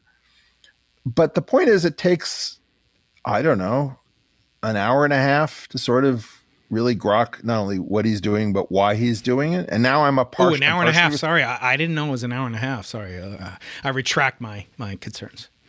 Well, I, you, you can do it a lot faster if you wanted just a cursory overview, right? But Yeah. in part, the, the real thing that nobody's saying is we don't take any of these people seriously. If you're claiming that you're making progress, you're lying. And But in we would fact, never do not- this in experiment. We would never do this in experiment. Oh, well, I understand, but things have gone insane. Why is that In though, Eric? words- Is it because we value secretly value theoretical physicists more than experimental physicists? Well, oh. sure. There's a way in which we value theoretical physics when it works more than we value generic experimental physics when it works. Who would you rather Why have on your interplanetary rocket ship, a theorist or an experimentalist? Well, first of all, we haven't always had to choose. We've had Enrico Fermi's in our in our midst, right? So That's true. one, I don't want to get into. I don't want to, one more version of Bloods versus Crips, right? East They're all Coast, welcome at my Shabbat. West table. Coast here. I'm throwing up the shin symbol. I- what? Is that right? Is, is this a gang the sign? Shin now? Gang, yeah, the most Yeah, yeah, yeah. feared gang on it. Okay, go ahead. Uh, but that's not really what's happening. What's happened is that we've stopped believing in ourselves. We don't believe that there will be an Einstein in a post office. We don't believe that there will be a Galileo threatened by a pope. we're sort of reenacting all of these things uh, as theater. And I think what you see that's really disturbing to me is that uh, I don't care for Stephen Wolfram's approach, but I'm certainly glad he's doing it. And I'm glad that somebody is saying, let's take the discrete more seriously than we take the continuum. I mean, the continuum to me is the salient clue in many ways. But the fact is, somebody should take the other bet. Mm-hmm. Somebody should say, well, maybe the universe is more like a computer you know, not just to get money out of Silicon Valley, but you know, because in fact, um, information is a different basis than we've had uh, previously for trying to understand the physical world. And what I don't understand is by stepping out of the academic, you know, I'm, i can say I'm a podcast host. I'm a, I'm a mathematician. I wasn't even trained as a physicist. You're I wasn't an MD. even really trained as a math, whatever. I'm an MD at, at Thiel Capital. Um, what's really happening is is that you guys in theory don't believe in each other and you're trying to take each other out anybody who's doing an isolated thing like wolfram or Woit or myself or julian barbour or garrett lisi or whoever um, i can find things like you know garrett and i have talked for, for ages about his theory i don't believe in it it's not dumb on a bunch of different levels i don't think it hangs together but the fact is, is that. But your criticism re- of him is an act of love. It is an act of love that you're going to take him seriously and you're going to actually confront. No, but it's not just an act of love, and it's, it's, it's like the reason I tear you apart is because I love you so much. That's why you beat me. Uh, but no, I'm so freaking sick of all of these stupid Twitter answers. You know, it's like anything that sounds like sophisticated on Twitter usually fails in real life. Uh, I, I, I like Garrett a lot and I, have got a, a, lot of love for him as a Me human too. being, and we've hung out it a lot. I don't think his theory works. It doesn't mean that it can't work one day, or he can't remove some of these issues, but I think that stylistically, it's got tons to recommend it over one more drone looking at Calabi Yau manifolds uh, as part of a string theory program, or, you know, yet the the 12 millionth paper on Ashtekar variables, uh, you know, in a new light. And, and so in part, and I, I, think you know we actually have to note that Sabina, in her older incarnation, was positive about the fact that people were spreading out. I don't know what's happened to Sabina recently. I'm very disturbed by some of the stuff that I'm seeing, but she's like historically been that in some sense it, appears to be much more reflexive and sweeping. And I think that, you know, in part she was much more cautious, more careful, more subtle, more nuanced. And it, it's become kind of the, oh, please uh, model and I, I think that the, the, the first version of Sabina was doing a tremendous favor to the field that the field did not repay. And I think that there got to be some bad blood. And, and you know, I watch as people sort of go into these intellectual, um, smaller worlds because they, some bad thing happens to them and they overreact. Mm-hmm. I think it's really important to recognize that we needed to give Sabina more love when she was the conscience of the community and she was saying things that we didn't want to hear. And, and then it's gradually, right? mm-hmm. yeah, and gradually it's going to become why should we spend money on accelerators or why are the theories of everything or why is it always men who are pestering me with their grand dreams? And, you know, this is stupid. It's not at the same level um, as the rest of Sabina's critique. And it, in part, what I what I'm looking to do is to say, I looked at Peter Woit's theory because I believe in my own. And I looked at Garrett's because I believe in my own. And it's not my belief in my own theory isn't um you know, I don't need it for a meaningful life. It's a guess. It's a shot on goal. And all of these things are not true. Some of them might have some salvageable parts, They're but in general, these attempts to guess what the what the fundamental structure is are not being listened to by anyone. Like I will claim that Peter Woit, likely nobody on planet Earth, almost is really reading it, taking it seriously, and thinking about it. And the same thing is true with Garrett, and the same thing is true with Stephen Wolfram and Julian Barbour. Maybe in Wolfram's case, because there's money there, there's a little bit more. And I've learned that okay, this this thing about trying to signal that it's not all about money doesn't actually work in a world that believes that everything is about money. So it may be that I have that wrong as well. But I, I do believe that what we're seeing is that people aren't trying to take these things seriously in a positive idiom. The only thing people are doing is they're saying, well, maybe Jacques Distler and Garibaldi can take out Garrett Lisi. It's like the kill shot. And I think that the kill shot is killing interesting science. Why are you looking to dispose of people? you know, in combat, we refer to this as pink mist. Oh, you got dragged, you got owned. The pawnage is extreme. We need to get these people out of the academy and out of the sciences. Uh, I should say that I once watched somebody destroy his career over lunch by coming into the MIT cafeteria and bad mouthing a professor named Arthur Mattuck, who I believe is now now gone. And um, I was very close with a very senior member of that department. And without getting into the details, uh, maybe I'll do it later when I feel more ready to. Uh, he told me that it was not worth it to have a, a rotten colleague um, sp- spewing bile in a department because it was going to have the effect of taking down the entire department to allow that kind of poison at MIT mathematics. And I think that it's a really interesting um, cautionary tale that the old guard understood that collegiality was a resource needed to do research. If you don't have collegiality, if you go for these kill shots, you're not going to get anything done because there's a level of trust. If you think about the RNA tie club, where you had mostly physicists trying to figure out the structure of the genetic code, which they failed to do, Marshall Nirenberg eventually did it. But you had all these great names like Teller and Feynman and Gamow and Watson and Crick. Crick, of course, being a trained as a physicist. And they shared their ideas because they knew there was enough for everyone. And like I don't know, more than half of them I think ended up with uh, with, with medallions to show for it. And I, I, just I think it's really important that we drive the anti-collegial out of the field and, and let them know that they can do something else with, with their lives. They can become tabloid journalists. Uh, they can become uh, you know professional snark uh, podcasters or something. But I think it's really important to recognize that we have to read each other's research with a different eye.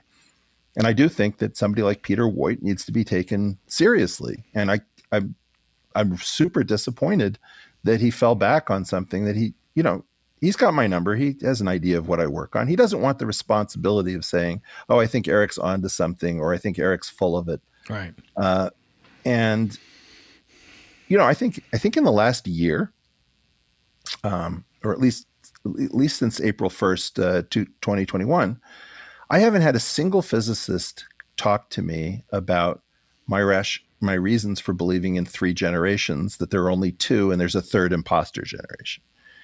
You can just break that out of GU and say, huh, we have this puzzle why there are three copies of matter, and you've given an explanation. Let's talk about it. So, what I can tell you is it's not that we're not interested in. We, we've we've come to understand that taking an interest in the physical world as a theory, as a as a as a pursuit, is too dangerous to your reputation. You spend all this time accumulating a reputation, and then you're given the opportunity to try to add new ideas.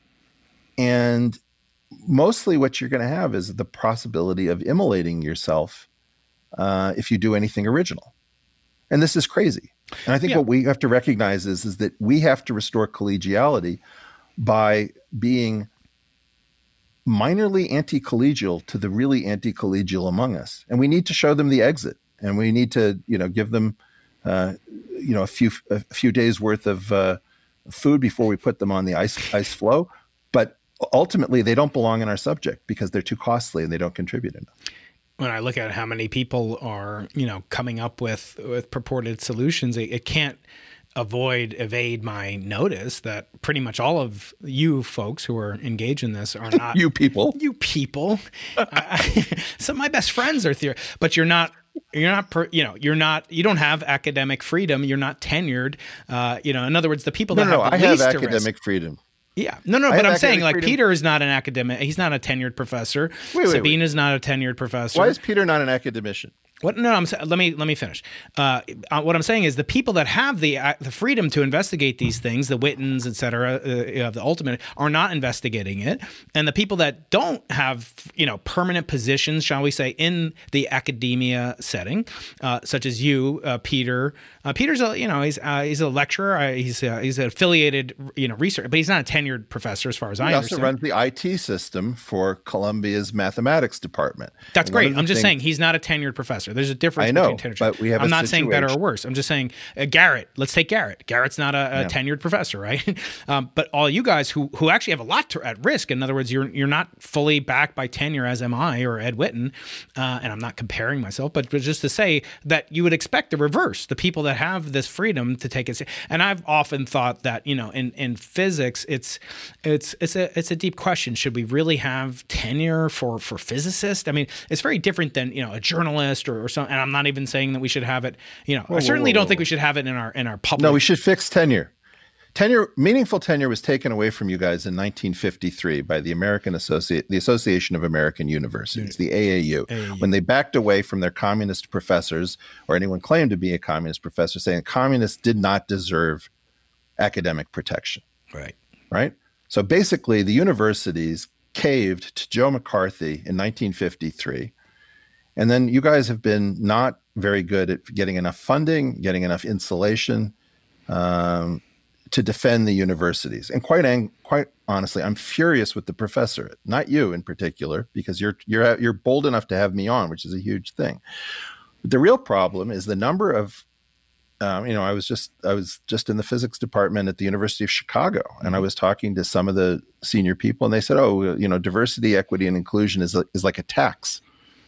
You know, and I was thinking, well, why don't you speak out against it if you don't believe in it? It's like, oh, because it's too expensive not to pay the tax. I said, well, then it's a protection racket, right? If you can't speak out as a professor, then you've failed, and you've failed to protect the universities as the citadel in which we hope to have our sense making apparatus. So, partially, I'm furious that people haven't followed the Serge Langs of Yale University. Uh, you know, these people cared and they would tell you to go screw off if you came after professors. And just, you know, the story that I was telling about the senior mathematician who said, we will not have a uh, member of our faculty who goes after other members of our faculty and, and spreads bile and poison. The system has to be defended. So my question is, what is Ed Witten doing to defend the system from, um, let's say, you know, a colleague he deeply disagrees with? Uh, is, is he speaking out or is, or is he quiet? I, I hear people speaking out in safe ways. You can you can badmouth Israel for sure. That's a safe way to speak out, but I don't know that you can easily, um, you know, really really talk about what's going on in the field. And so I, the way I look at it is is that uh, the AAU started this problem. The professors have become weak. We had champions like Serge Lang. Uh, we haven't replaced them. Um, it's important, for example, to realize why the uh, eulogy for Abdus Salam was written in Arabic uh, by Yuval Ne'eman, who's a right-wing Israeli physicist and politician. It's because there was a, a sense in which we were all above these things. The collegiality was a, was a was a force to be reckoned with. You could beat the crap out of someone with collegiality, like ending a tenure bid uh, if you were anti-collegial. And what I see is is that we've abandoned our culture. We don't know, you know, as you know, Judaism has a, a strong prohibition against gossip. Yep. You know, it's like blow on a dandelion. Now, please, you know, go, Collect the go gather the seeds. Uh, we don't defend our culture. And so we're not our culture anymore. We're not the culture of Dirac or of Einstein or of Schwinger. Do you think that's a reflection of the of the broader political polarization? I mean, I, I was listening to I think on Lex's show with Tim Dillon. I, I know he's maybe not a, a good a good a friend of mine. Yeah, okay, good, good. So I, I don't know your nature. Anyway, and he He, was saying he something like- makes jokes that other people latch onto, and I have to deal with the problem that he's like, oh, "I don't understand. I made a joke." I'm a Like, yes, you make a joke, but then what happens is is that the jokes become harassment by a bunch of people who aren't really very funny. But Tim, I don't know that I have a problem with Tim. Okay. So anyway, I think to Lex, he said something, you know, like in 2000, the 2000 election when uh, when there was this contested battle between Gore and Bush, you know, I, I remember coming into work and my, and my boss, my late boss, terribly, Andrew Lange said, you know, I'm, I'm just checking to see if we have a country left anymore. And like the exact same words were said, you know, like right after the 2020 election, but it was like serious. Like, I don't know if we have a country anymore. Like how much has changed in society over 20 years is just insane. And I wonder, like, eh, I've noticed in collegiality too. When I started graduate school in the 90s, it was normal. Like we were, it did feel like uh, everything was open. It was just after COBE discovered the the fossil imprint of the uh, of the anisotropy in the microwave background that was crying out for an explanation. This is Kobe Bryant, the famous basketball player. Rest in peace. Rest in peace. No, this is C O B E. You you got to say these you, things. Come on, you you're you're proving that you're that you're a youngster. You're a Gen Gen Q or Stop it. you're, Anyway, going. Gen Iota.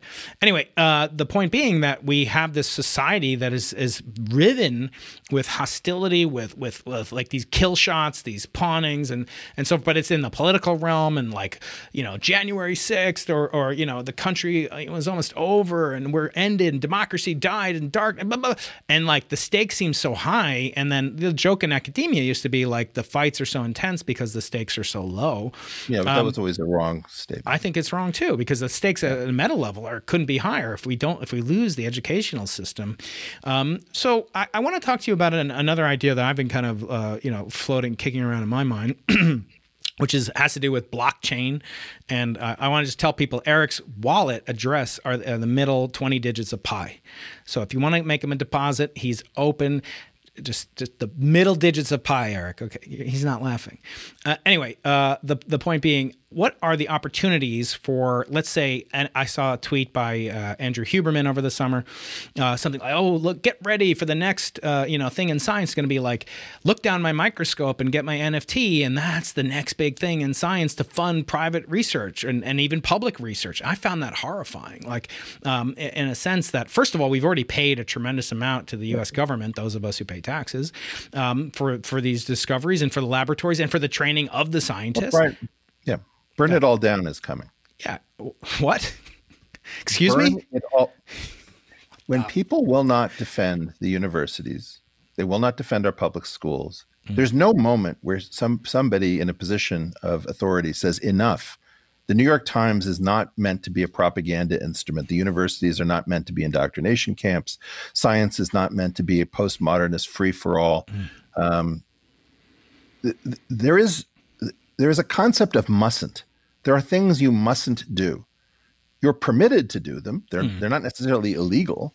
And it's not a question that you shouldn't do it. Like all things being equal, I wouldn't do that if I were you.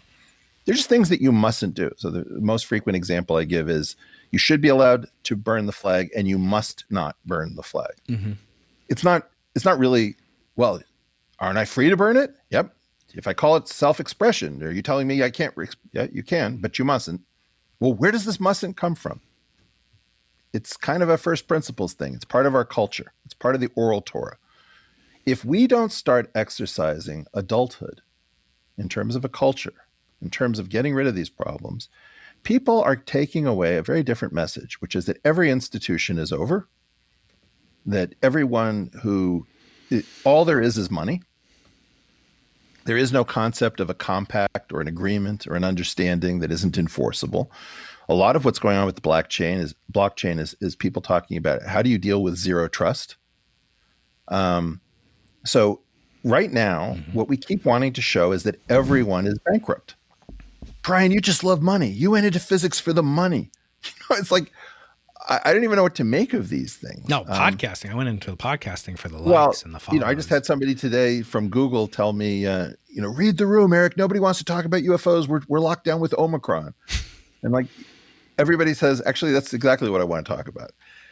We've got we've got this deranged um, set of easy answers, and those of us who believe in nuance and intelligent civic life have to stand up and say, we're not doing this anymore. We need to create a- an expectation that you can sit down at a dinner without having somebody, uh, you know, pee in your food or throw a pie in your face or try to steal your wallet. Um, and you know like what we were talking about, the entire University of California system has gotten rid of standardized testing. Well, let me just say something about that. As a as a dyslexic, as a learning disabled guy, uh, if you want to use that language, that was my only ticket to college. I couldn't prove that I had a brain in my head using grades.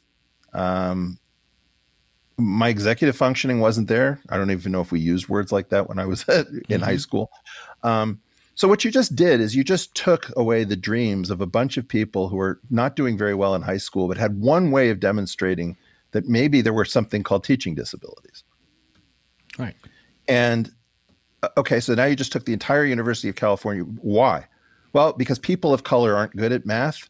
Uh, bullshit. Not only are Asians good at math, I think black kids can be good at math too. Yeah. Um, the whole thing is so confused. And where were we? Where did when did we stand up en masse and say, "Over my dead body, you morons, get the educators out of education"? We've got a serious problem. There's way too much ideology. I, I think that the problem, Brian, is is that nobody believes in tenure because nobody's exercising tenure. Almost, we had this guy Abbot uh, invited from University of Chicago to MIT, Right. you know, and then he's told he's uninvited. Well, more or less, we've got to start shutting down universities that aren't universities. And if and if if our universities are not going to be universities, if they're not going to be citadels of learning, if they're going to be all about um, babying wrong ideas because we're all terrified that we're going to get called a bigot, a misogynist, transphobic, Islamophobic, et cetera, et cetera, it would be better that we not have these structures. Now, when it comes to this issue of NFTs, um, yes, we, we, we had a great situation in which the, the federal government effectively paid for universities through overhead. It was a very complicated, cryptic system that was worked out that wasn't open, wasn't honest, but it, it worked at a certain level. And we had tenure and we had an ability for people to earn a living and survive. Now everybody is terrified that they're going to be uh, disinvited, deplatformed. They're going to lose their grants. They've got to submit things into this weird peer review um, black box. Uh, and the whole thing is unconscionable. So, my feeling is we need to get the best parts of the university system out and off of the Titanic before it sinks. So, Titanic University is going to go under based on the poisoning of academic life. And it's important to recognize that universities contain some things that aren't done anywhere else in our civilization, except for maybe a few institutes like Perimeter or the Institute for Advanced Study. We've got to go rescue the best stuff before the Taliban take over the art uh, museum and start smashing idols, you know, which are which are our statues. We've got to we've got to we saw this in Iraq with ISIS. It literally happened. We saw it with the Bamiyan Buddhas in, in, Afghanistan. Do you think this is coming from without uh, to, to to destroy the American academic system from within? We are we are ex- executing a self-extinguishing program. This is like antinatalism at the level of a country. We're not going to have something to pass that's worth passing to our children. There may still be a country. It may still have a Department of Motor Vehicles. But what this country is supposed to do is to rid itself, in some sense, progressively over of its baby fat over you know decades and decades and become the thing that it was always imagined to be. It was it didn't start off as a particularly just place. I actually have some sympathies with the idea of, of saying let's look at the uh, 1619 as, a, as an important date in american history. Yeah there's a lot of stuff that we forgot. But i think one of the things that was really important is that we forgot how this country has progressed That's and how it's gotten rid of its own Demons. immorality mm-hmm. uh, progressively almost uniquely. Yeah almost uniquely amongst well, amongst Western civil. I mean, fighting to end the Civil War, uh, to end slavery. I, I, think, yeah, I think Britain has gotten a lot kinder as it's gotten a lot less powerful. Sure, um, that's a burden you know, we have, right? Um, but let me right, pivot but, back to the original question, which had to do with opportunity. Because I, I don't, you know, I see, I see our mutual friend Lex is in the audience. You know, he he doesn't like it when we're too negative, right? So l- l- let me talk about opportunities uh, going forward. 2022 is upon us in about a week. uh, what are you looking forward to? And in particular, you know, not are there opportunities? For example, if there is a way in uh, utilizing the blockchain or something like that, are there opportunities to benefit uh, society. You know, I hear a lot about Web three, and I made a joke that like, uh, like Albert Einstein, like I don't know with what weapons you know World War three will be fought, but I know World War four will be fought with sticks and stones. And I said, yeah, I don't know with what technology uh, yeah, Web three will be NFTs. I said, I said Web three. I don't know what Web three will be built on, but Web four will be built on AOL CDs and uh, and and twenty five K DSL. Yeah. But in, in all seriousness, what opportunities can can such a technology? It's obviously incredibly powerful. Well, it's huge. Yeah, but we're, we're going to go through a period right now where Jack is trying to focus us on Web 2 mm-hmm. and Marc Andreessen is trying to focus us on Web 3. and part of the problem is is that Web two and Web three both depend on profit to bootstrap themselves into existence. And then you have the Bitcoin versus non-Bitcoin version of crypto. Yeah. And I think that a lot of good can be done and a lot of harm will be done uh, using the blockchain. I think making things immutable, trying to use math rather than violence eventually uh, math will come to resemble violence uh, if, if you consider the state is a monopoly on violence, as per Weber's famous definition of what a government is. Mm. Um, I think that in part you'll, you'll find people including things in the blockchain that we desperately want to remove, but we can't get rid of. We're headed into some very weird place where lots of good things are going to happen and lots of bad things are going to happen, and we're going to be spun and sold things. I saw Naval Ravikant ask the question Can you please explain Web3 is not a, a Ponzi scheme because my mom is worried that that's what I'm getting involved with. And Naval said, "Oh, absolutely, it's a Ponzi scheme, but this time it's our Ponzi scheme. Every generation gets one." Um, which I think is just some, you know, that's the American dream. I don't know. I don't know how to do. The problem is whatever whatever is going to be making people money is going to have boasting rights until it fails. Mm. It's like when mortgage-backed securities uh, you know, took part in what was what was called the Great Moderation. We, we, we hailed Alan Greenspan as an oracle and as a deity. And where did that go? And that's what we're going to do right again with NFTs, with the blockchain. Mm-hmm. We're going to continue to build golden idols. Uh, and each calf is going to disappoint us if we don't see it for what it is. And I, I guess what my concern is is that Bitcoin fixes this, or Bitcoin fixes everything, which is its more extreme version, is a really dangerous idea. And the same way, you know, um, the NFTs are being sold in a cult like fashion. This is normal, but it's also destructive. You know, the railroads were probably sold as, "Oh my God, you're not going to believe it. We're going to be able to connect the coasts, and you'll be, you know, at your at your cousins in California in, in days rather than weeks." Okay, fine these things are needed to build the railroads.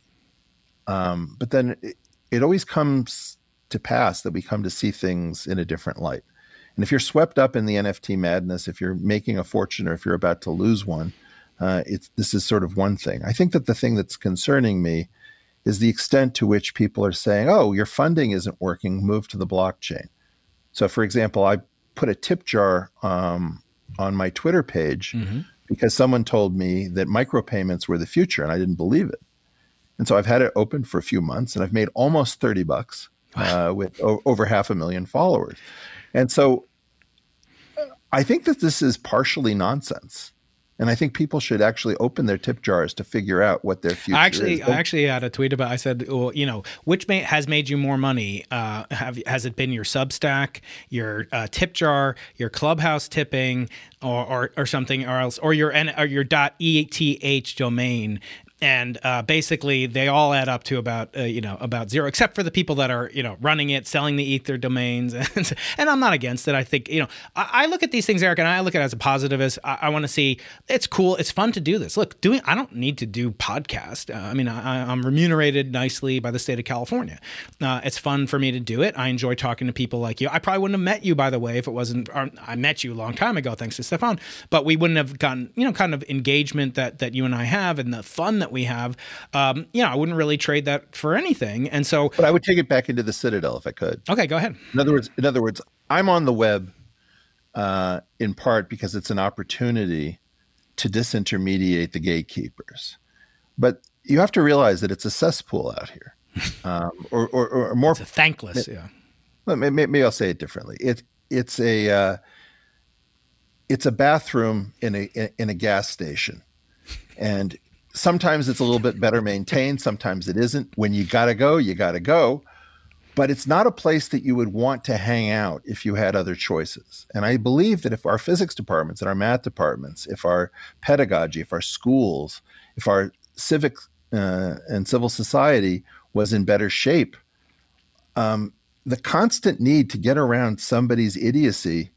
I mean, you know, you saw it with Joe Rogan interviewing Sanjay Gupta it was just like trying to say, no, no, no, you guys lied that I was taking horse dewormer. It's like, well, perhaps perhaps that was a little. We didn't clarify it then.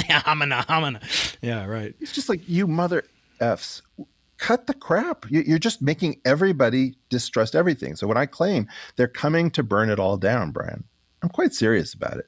The younger people are watching us as adults and they're saying, my God, why would anyone read a newspaper?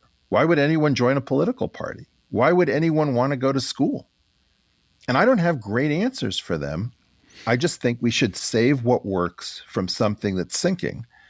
And what I find fascinating is that no matter how much I talk about the need to insulate science with money and to make professors rich enough that they can afford not to go along with Anthony Fauci and Peter Daszak or Ed Witten, right? So we can get independent minds speaking up to get rid of this this sort of sinking each other's theories, uh, not because we're trying to actually make them better, but because it's just fun to be a dick.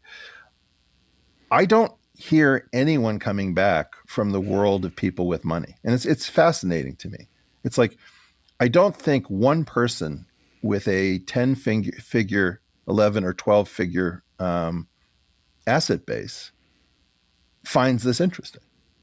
It's not that they don't hear me; they, they very very often clap well, me on the that's back. Not true. I mean, you personally met Jim Simons this summer. He personally invited you out to to Long Island to spend. I, I think he's very interested in, but no, no, he may no, be he, the exception. He is, he is, but he, he, he did ask me, uh, "Do you have your own funding?" I mean, it's just there, there's some point at which uh, I have to. yeah. The, we, we we have stuff that's cheap, that's inexpensive, what what theory is relative to what it takes to keep you, uh, you know, amused with your toys. Yeah. Theory is a tiny fraction of this. That's true. We aren't even immunizing journalists. Journalism is cheap.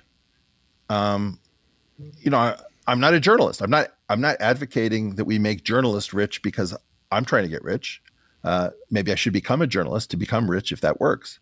Mm. But we are not immunizing anyone we more or less the people with fu money have zipped their lips you know, or they're apologizing to china constantly. Or um, you know we have people who have real courage who are advertising things uh, you know or, or, keeping a substack which is gated. I, I, always find it funny when twitter says to me um, do you want to read the article first? And it's like right. well there's a paywall on that article. I tried to read it and then it, it says, "Be careful. Possible. Things get heavy sometimes." Or, well, yeah, like my mother. The, yeah, exactly. Um, well, don't you realize people are going to die if we don't do something? This is about you know COVID, and you say, "Well, why don't we lift all the paywalls so we can read the articles?" Or you know, can I? Is it okay to ask you about Jeffrey Epstein and the Maxwell trial? Sure. Okay. What, what what do you make of that? As first of all, I want to know the it's unlike any trial I've ever witnessed. And I obviously haven't paid, you know, the, the logarithm of as much attention and knowledge that you have. But walk us through what what is going on there. It's it's excluded. There aren't even like court sketchers in the. What do you well, think is going? Let me ask you a question. What do you think is going on? Why is the narrative being crafted as it is? Who ha, cui bono and quo vadis? Uh, what, oh, what's yeah. going on here? To this use is Hebrew, an interesting question. I, I don't think. Um, I don't think that. Uh, the, the fact that there's no video in the courtroom is is interesting. You know, okay. it, that that's normal.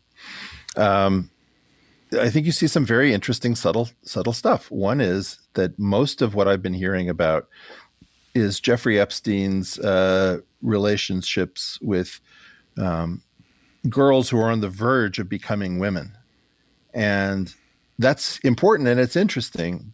But forgive me for saying so. Uh, if you take a, a relatively um, I don't know, experienced 17 uh, year old and a 12 year old uh, who maybe hasn't gone through puberty, um, and you say, well, those are the same thing because it's all children and something magically happens on an 18th birthday.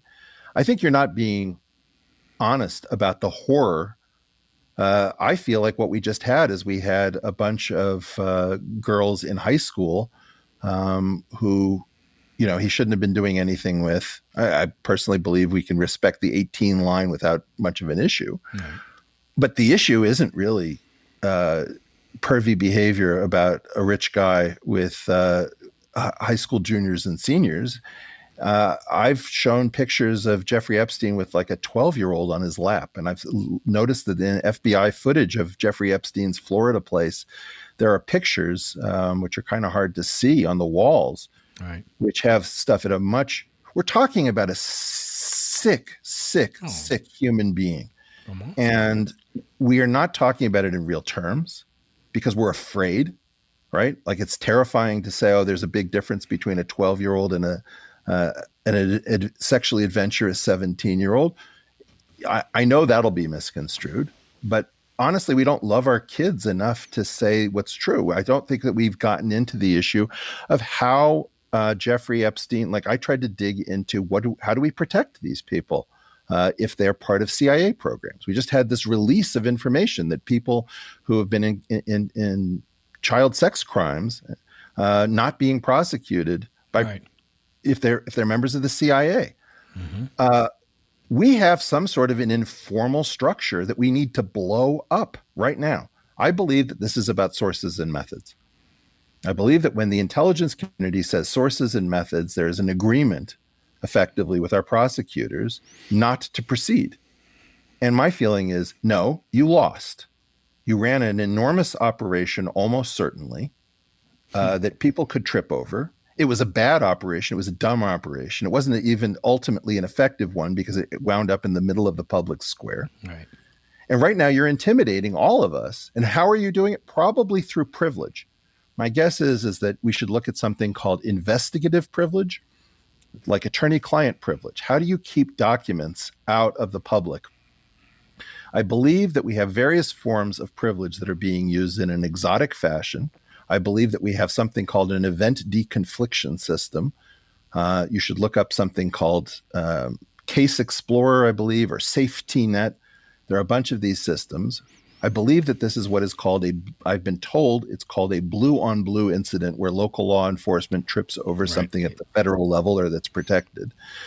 Uh, we we had an AP reporter ask Alex Acosta what he meant by the fact that Epstein belonged to intelligence, and he gives this weird rambling answer that he clearly prepared. Um, we have not seen the records from Villard House, uh, which account for a hedge fund, which I claim never existed. Uh, I don't believe that when we say disgraced financier that we're telling the truth. I believe what you're watching is is that somehow there is there has to be a system to keep the CIA and and uh, other agencies um, from being uh, discovered by local law enforcement and um, if they're undercover, if they're running a front company, whatever that system is, is showing you in real time how to do something in full view of everyone where not that much is occurring. I don't think that the prosecution was particularly spirited. I don't think that the allegations uh, that really matter, which is, is this state protected, uh, seem to be front and center. I don't really understand what the relationship between, uh, uh, you could make an argument that one member of the prosecution should have recused uh, his or herself um, based on connections to the government uh, that are in the family. Uh, I don't think that we've talked enough about 12 year olds um, and very young people.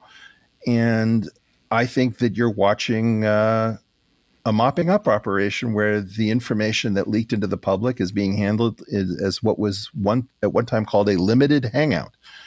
And my feeling is is that this is probably the intelligence community screwing up in full view of the world.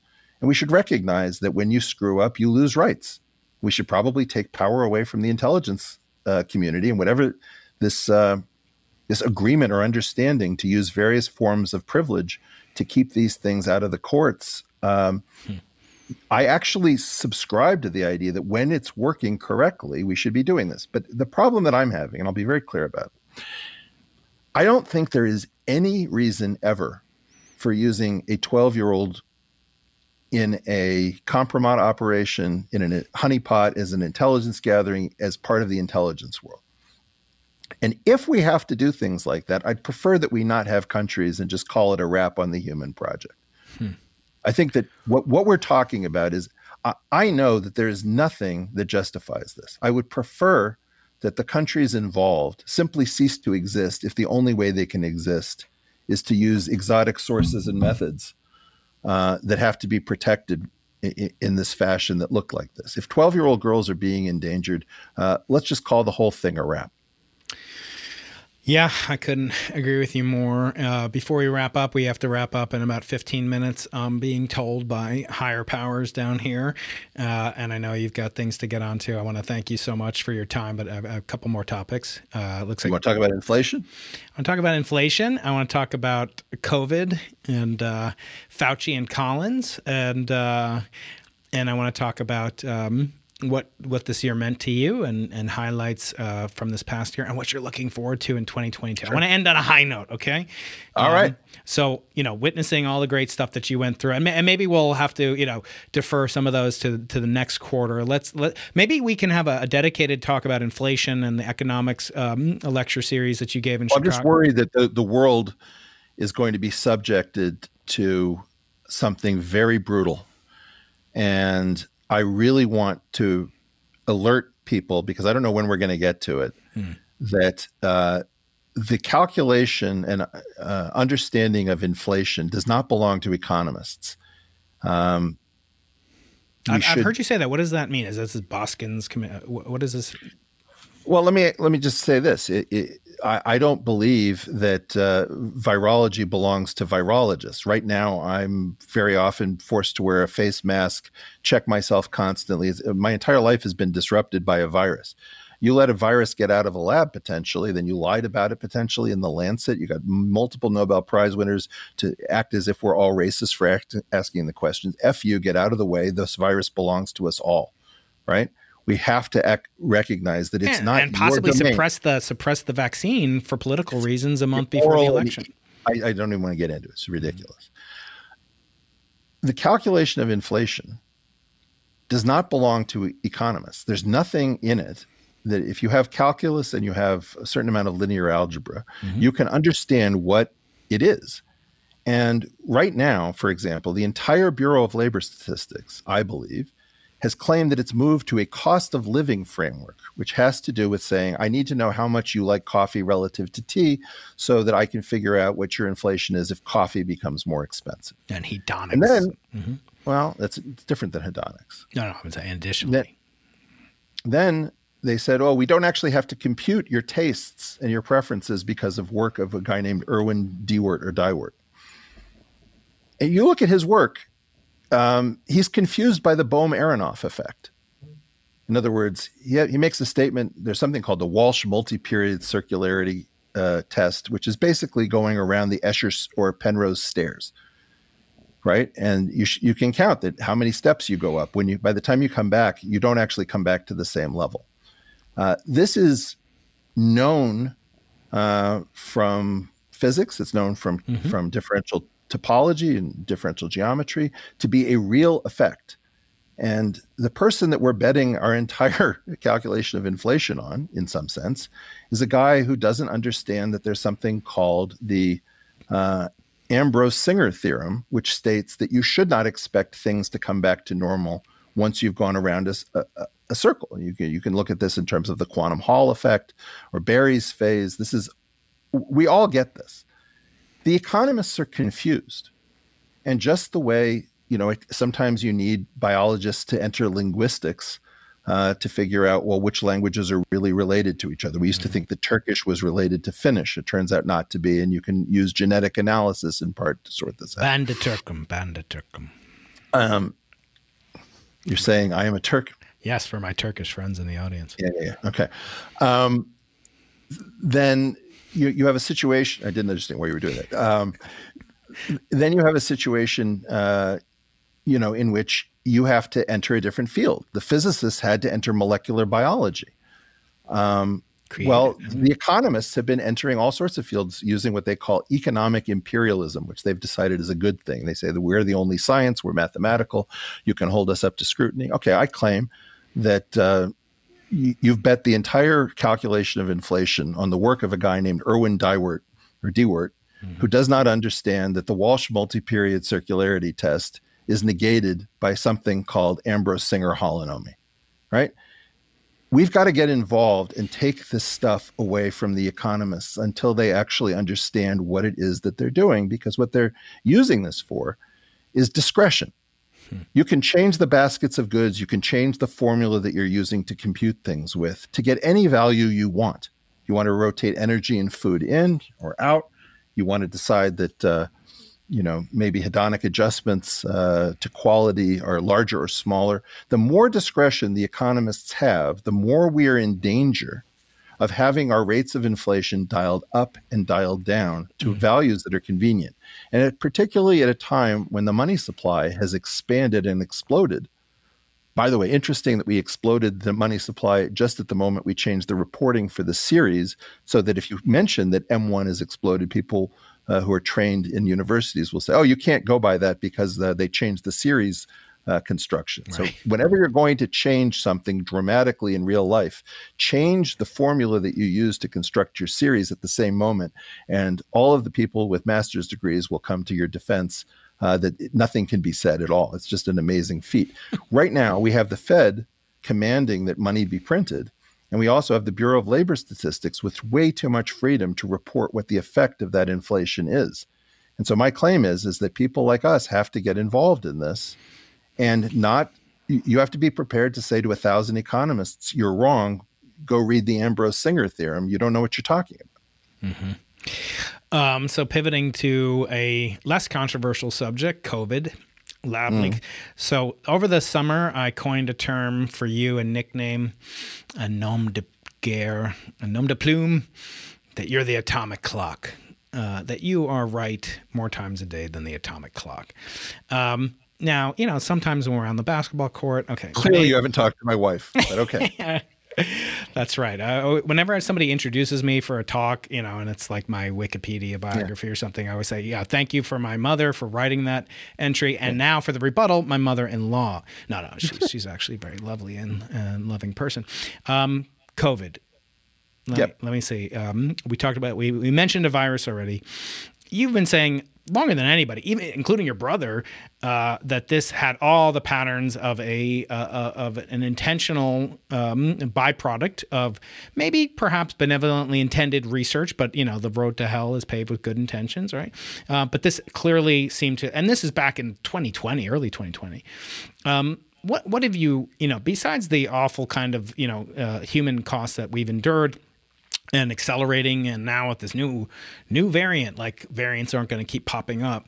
Um, but but tell me like how have you is there one person you know people are always asking me when's eric going to have the, the portal back on? I always say like i hope i hope never because you know that that means more people will come and watch him on my podcast. But but just kidding about that. But if you had one guest you know that would come on. Who would it be? Who would you most like to talk to to get the the straight truth about it? Would it be you know pfizer you know ceo would it be eric topol? Would it be anthony fauci francis collins? Who has the answers or can at least shed some light and not just heat because uh, i know you'd be respectful but who would you most like to talk to about it? it's an interesting question. It would very likely be somebody well let's look at what i did do. Mm-hmm. i contacted mark Ptashne mm. who's that Exactly. Not everything that happens happens on the podcast circuit. Mm-hmm. And so mm-hmm. one of the dangers that we have is it's like, okay, would, would it be Peter McCullough or Eric Topol or Peter Attia? And like all those people have tons of knowledge, but um, Mark Ptashne, uh, who wrote the genetic switch uh, on, on, phage lambda and T4 bacteriophage, I think, um, is a giant in the field. Um, and he's one of these guys who's just completely irreverent, doesn't give a crap. Mm-hmm. He put me in touch with the, uh, I guess the, the, one of the discoverers of mRNA early on in this. So the, part of the problem is is that there is this podcast circuit. Mm. And I meant that as a framing device, not literally, but yeah. No, I appreciate that, but I also worry that we're all susceptible to the idea that we keep having the same people on air who are public facing. Um, you know, we both commented that Ed Witten, I think, did only one podcast that I'm aware of. Uh, maybe he's done more, but he did um, "The Universe Speaks in Numbers" with Graham Farmelo as a guest right. in your program. That's right. And you know, he's the big dog. Um, mm-hmm. I would love to. I would love to see more Nima in the world, but Nima's working hard on what Nima's supposed to be doing. He's supposed uh, to come on to it, my show next year, but we'll see. Inshallah. so the, prob- the, prob- the problem is I think that what we really need is virologists who mm. are not cowed by Anthony Fauci. We need people with independent money. And I think uh, one of the reasons I picked Mark Ptashne is that he, um, I think he bought a Stradivarius after he founded a biotech company that did well, and he learned to play the Bach double violin concerto when he was like over 40. Uh, remarkable guy, very, very honest, brutal uh, in defense of science. Wow. So, my, my concern is that if you take what just happened with Peter McCullough uh, on Joe Rogan and some of these debunkings of him, and mm-hmm. I think it's disgusting. I think what you have is you have a group of people. There's no way Peter McCullough is is a is a wackadoodle who knows nothing about anything. I, I listen to how much information he has. Uh, I, I can tell when somebody has a ton of knowledge. He may not be t- entirely truthful, and he may say some things that are uh, very inferential and very dangerous and even irresponsible. Hmm. But I found the problem is that what he did was extremely informative and extremely irresponsible at the same time. And there's this whole thing about pick a side. Why are you sitting on a fence? It's like, who taught dialectics? Uh, were they sick that you know and there was a substitute teacher who taught fence sitting is it the thesis or is it the antithesis which is it it's like shut up um, what you have is is is that i want to listen to peter mccullough and i also want to listen to nick christakis mm-hmm. uh, who are very bitterly opposed to each other because in part what people are doing is they're taking their responsible commentary mm-hmm. and they're doping it with irresponsible inference and almost everyone is doing this. I'm not positive, Brian, that we aren't. You know, there's only yeah. so many times I can say fund your fund your scientists and insulate them. Sooner or later, I'm going to say something crazier, right? because nobody's listening. Right. And I, I really believe that what's happening with COVID is, is that we need to get Fauci and Daszak out. This is another one of these things that is almost certainly inferentially to be some sort of a workaround. We signed the Geneva Convention on Biological Weapons, I think, in the 70s. We've needed a workaround because we have to protect ourselves defensively, but we're not allowed to work on this stuff offensively. And offense and defense look the same. So, is it any surprise that there's like a really weird uh, infectious disease uh, vibe uh, that combines uh, kindly doctors with bedside manners trying to keep us safe uh, with people scouring the planet for the most dangerous stuff and weaponizing it, telling us it is also to keep us safe. I think if people will look at the Eco Health Alliance and Peter Daszak, who's blocked me on Twitter, uh, you will see people again. I don't hate them. I don't.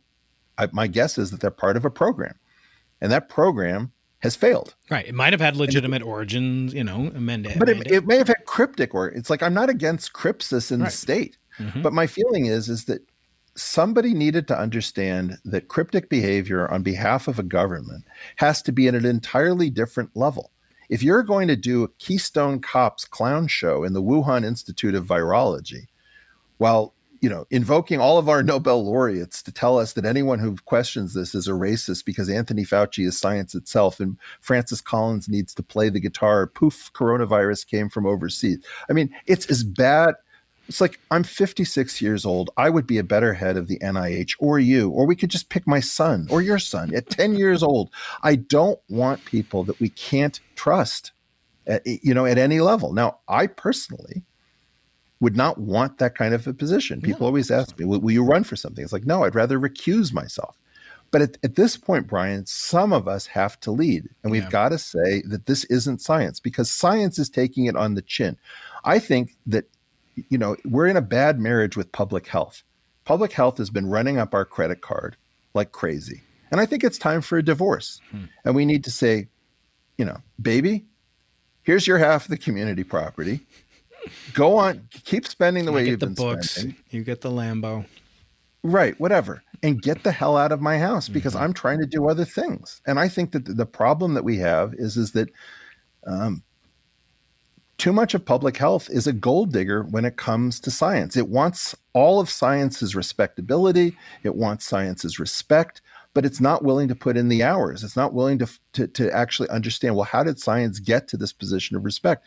And it's time for us to say that the educators are not basically uh, scholars, and public health people are not scientists. And where we are is in a terrible situation where for the most part, we have two stories that don't contain all the truth. There's sort of the crazy pandemic story, which is filled with almost certainly conspiratorial nonsense, but gets right all sorts of errors that we've made, probably in a covert bioweapons program, which isn't that surprising, um, probably uh, around the idea that uh, we put too much stuff um, uh, on Chinese supply chains that needed to be inside of the U.S. A giant failing of economists who didn't notice that uh, supposedly efficient things don't aren't efficient when you're having your geostrategic rival manufacture your essential commodities. We, we, we've had a colossal failure of the previous leadership, and I think we need to recognize that we now have the right to investigate whatever we were using to shield Ralph Baric and Peter Daszak. It's like maybe it, maybe we shouldn't have shielded them at the beginning. Maybe things were working, but when you have a, a, a screw up this colossal, we need to investigate the Lancet. What happened to one of our most respected journals? And uh, I guess that's my my my biggest concern is that we're going to have these battles. Did you see Peter McCullough on Rogan? Oh, did you see the Christakis on Sam Harris? It, it, it, it's a it's embarrassing and, and both of those guys have truth and we have to recognize that it's our job to come up with right. a synthesis Mm-hmm. Yeah, it'll be a battle over podcast uh, conducted not by by telegraph. But let's get some people who are not podcast guests who are extremely disagreeable, very very honest, and highly respected in the world of virology. Particularly older people who are at the end of a career who grew up yeah, in a who different have world. fu intellectual capital. That's right. Mm-hmm. Or who don't have that much time left. Mark's old. And, you know, he's always been courageous. And my claim is let's look at the people, for example, who ran to the defense of Margot O'Toole when she was being savaged by David Baltimore at MIT. Mm. Let's see if any of those people are around. And let's get back uh, to people who are willing to take risk on behalf of younger colleagues. Reclaim it. Okay, we've talked about January 6th. We've talked about uh, crypto apocalypse. We've talked about Fauci and uh, COVID. We've talked about uh, awful things in the Maxwell case. Um, now I want to pivot to a hopeful subject, something um, something hopeful. The Silurian genocide of 1916. Um, can we talk? No, I'm just kidding. That's a that's a plateau on the surface of Mars. Um, speaking of Mars, and speaking of uh, the next uh, the next year that's approaching us rapidly, approaching at the speed of one dimensional time. Eric will get that reference. Not many others out there will. but uh, what are you looking forward to? Let me recap your year as I saw it as a as a, a Maxwell demon appearing in not the Ghislaine Maxwell, Ghislaine Max. How do you? I don't even know how you say it. But Ghislaine. Ghislaine. Okay. I hope I hope to go through life never knowing how to pronounce that.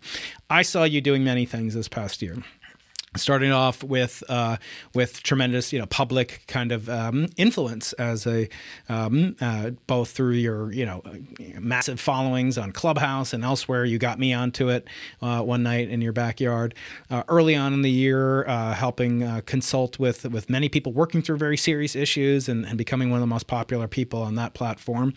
and then later on in the spring, April Fool's Day, I had you on. you did some other guy named Joe's podcast, as I as I understand it but uh, but you that came, came out after. That's you, right. You got the April I, first. I got the scoop, and uh, and and that was a, a, huge accomplishment, and I was glad to have an honor to have a tiny, tiny microscopic role in it, but but giving you encouragement to continue that project, I think it's incredibly valuable. Then a few months after that, you got uh, really the world's attention uh, fixated on this issue of UAPs, both from the perspective of perhaps transdimensional uh, teleport, you know, tra- travel, but also for the interest and and actually care of, as you have for the military and and to take this seriously and people's you know people's lives and hearts and so forth are at stake. Um, soon after that, your birthday, uh, you were playing guitar on stage in front of you know, the Ice House, or I believe, uh, playing. Never happened. Uh, playing well, Glass House. The Glass House, playing uh, Old Town Road by our friend uh, Little Nas X on stage, uh, and then later on in the year, uh, just contributing in in so many different ways, giving lectures at Chicago and physics and economics. How many people have done that? And so it was a great year for you. And I'm just I'm just wondering, you know how do you top it? What are you looking forward to in 2022? It's going to be a big year for you, for me, for our families. What are you looking forward to next year? Connection. Hmm. Explain. I think that one of the reasons that, um, you know, I, I, keep wanting to restart the podcast in various ways. Hmm. And I guess I keep thinking, Please don't. It'll hurt my rating. I'm just kidding. I keep thinking, don't people realize that this wasn't about a podcast? And it wasn't. I mean, like I'm trying to hide behind being an entertainer, but it's like we have to get up off the couch. We got to do a bunch of stuff, and I think people found that it was entertaining, and I was happy because it was it was supposed to be entertaining, but it was supposed to be inspiring. It was supposed to inspire people to, you know, like your money is about to be inflated away by the Fed. Are you going to do anything about it? your government may hold information about uh, UFOs. Do you want it? You have a situation in which uh, our children are imperiled by state protected pedophiles, if I'm not mistaken. Hey, dads, pitchforks, what do we think? Torches? I'd be up for it. Standard testing and and uh, calculus right. and algebra for. And, and so all I hear is the, is, you know, it's supposed to be uplifting, but we'll get to the uplifting part. But what I hear is the the mouths of termites chewing through uh, our shared infrastructure. Like the the planet that we live on, as a house, is being. I can hear the termites in the in the drywall, hmm. and I'm trying to say we really need to do something. And people are like, "Okay, Eric, what are you going to do?" so what I'm really looking forward to is connection. Like it, it, I, I know, for example, that if somebody told me, "Hey, I know why there are three generations of matter," I was like, "How sure are you?" Like, I'm not quite sure how sure I am. Well, let's talk about it. That's more interesting than what did Kim Kardashian do last week uh, in her relationship with Pete Davidson. I don't care. Oh, Kanye is going to be mad. I don't care. I, I, I don't know why we are wasting our time on interpersonal nonsense when we can connect on things that can save us. And I think that what I'm i- really interested in is trying to understand how to connect more meaningfully with a smaller number of people. And I thought the podcast might be that. And I, I've gotten unbelievable people to come through. And a lot of people have put in a lot of work and done beautiful things. And I, I, I want to thank them. Uh, and maybe I should do some individual episodes for that. Please But do start I with uh, guess- start with a, a, Hebrew astrophysicist from uh, San Diego. That episode, okay please. but but i think that what we really need to do is to listen to each other and that's why i've been listening to uh, and you know I, let me just say something really positive when i went to the university of chicago to lecture in the economics department um, there was some guy on twitter who's an economist at yale who said uh, wow eric weinstein paid uh, to, um, to to lecture at chicago you didn't pay me when you lectured here. well, the guy in the talk who was the most like the guy who was riding me the hardest. Um, this guy named Harald Uhlig, and he was also the guy who the next morning was adamant that I meet with him because he wanted to actually understand. Well, what is it that we've done? And I think that the biggest detractor or the biggest critic, in real terms, not Twitter critic and you know just like being a jerk, uh, is going to end up being potentially the biggest supporter of the theory because it was an important and meaningful connection. And I think one of the things that really encouraged me was the how serious people at Chicago are, in particular the econ department. I know that they took a lot of heat for inviting me. Yeah. And I put two papers uh, up on their uh, money and banking workshop page. Uh, unfortunately, I took my wife off of one of them because of just how nasty so called econ Twitter is. And if you want to know why women disappear from academics, just look at the amount of bile that was spewed trying to suppress me, which didn't work. Um, I am really excited about the University of Chicago. And I'm excited about the University of Austin. Yeah, they've taken some lumps, and people are like, "Oh my God, you, you Pinker defected and Zimmer left you," and it's like, That's okay, maybe, maybe it doesn't even work. But I'm excited about people who, uh, to use the old Theodore um, Roosevelt line, are the man in the arena, the people who are taking the risk to do something positive. It's not the critic And I think- who counts. And I, well, critic, a good critic is a constructive one. But now we've developed this new thing about like, well, you won't face your critics. Well, no. Um, it- I won't face Mike Tyson as a boxer either. You chew off one ear, you cease to become a boxer. I think that what we need is to connect, to become collegial. And what I hope to do is to figure out what I did wrong, um, not finding the right people. I think maybe take this behind a paywall, maybe take this uh, someplace which is smaller. I, I like the idea of having a large audience, Yeah. but I do notice that I said in Tim Ferriss's uh, podcast that you should only want to be famous to about 3,000 people. Right. Uh, well chosen. I, so I think that the, the thing t- to do is to connect. And I think people like Lex, and by the way, my brother, I think, was very early being public about uh, the COVID coming from a lab. So I think that Brett has tried to be very courageous. He's gotten super chewed up. Mm-hmm. And I think that people need to uh, defend the people who've stood up for you. Yep. Um, Joe stands up for you. Uh, Brett Weinstein stands up for you. All sorts of people are standing up for you, and they're getting bloodied. And so I think what I want to do is I want to connect and make these things meaningful. And I think you and I uh, are going to try to figure out how do we restore the scientific process where people talk about speculations, then they talk about instantiations. We test the instantiations with data and theory of its own from, coming from experiment.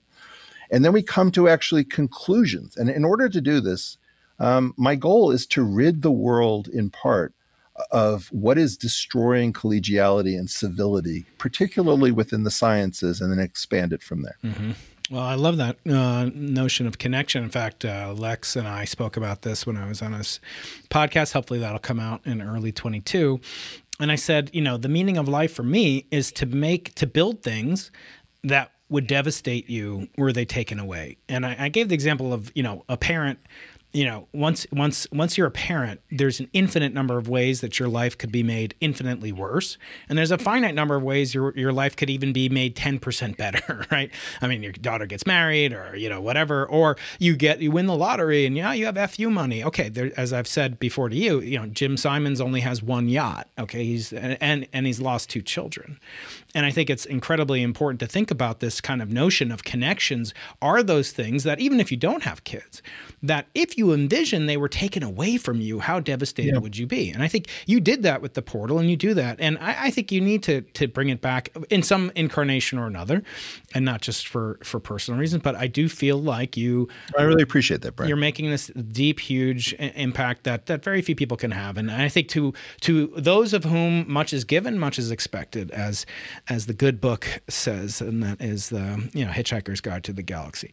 Anyway, my friend, it is late. Uh, we've been doing this for a while. I want to ask everybody who's listening on my YouTube channel to subscribe to Eric's YouTube channel and then follow him on Twitter wherever else uh, you may find him, Clubhouse and uh, elsewhere. And if you're following Eric, if you'd give uh, give my channel a view, that would be worthwhile too. I have a uh, big big uh, plans for my channel in the next year, as well as my educational um, uh, endeavors and my first deployment of the first instruments in the Simons Observatory. You're not going to want to miss that, contributing to our understanding of the evolution, composition, origin of the universe, and possibly maybe other universes. We'll have to talk about that next time. And you're going to be doing something with theorists to advance this idea of a healthy connection between theory and physics uh, experiment? That's right. Yeah. So I call that the Assayer Project, where we'll be examining using Bayesian and other inference methods to understand uh, how much credulity, how much influence, how much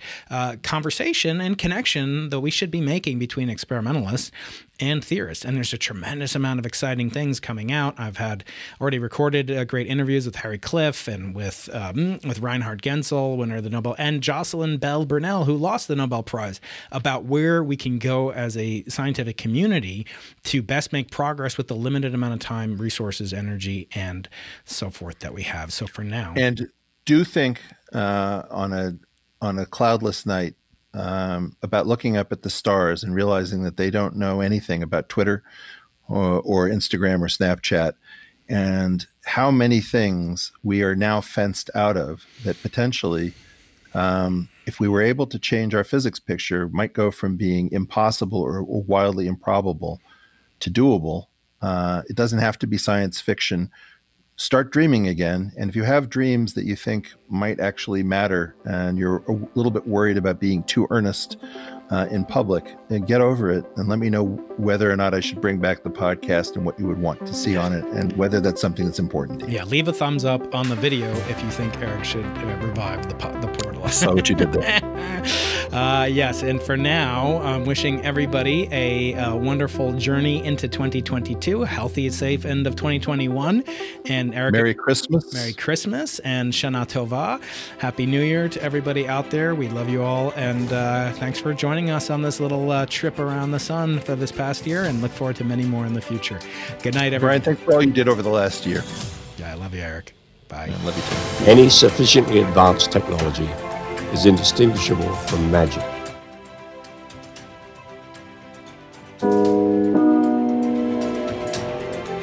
Hey, y'all, just a simple request before you head out to the rest of your day or night.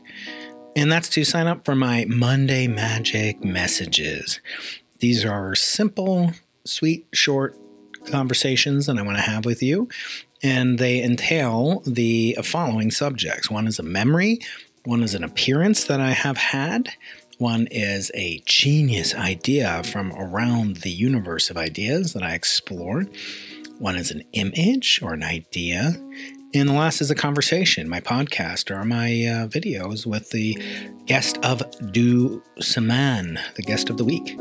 So if you'd like to do that, please go to briankeating.com and there's a pop up and you'll get to subscribe to my mailing list. And I make it very easy to subscribe to, very easy to leave if you should want to leave. And I hope that you'll find these uh, Monday Magic messages quite interesting because, as Sir Arthur C. Clarke said, any sufficiently advanced technology is indistinguishable from magic. I like to bring you a new perspective from the universe of Into the Impossible and do so with an eye towards the things that are most interesting. So I hope you'll subscribe. Again, briankeating.com, sign up, and uh, your money back if you don't like it. Of course, it doesn't cost anything. Thanks, y'all.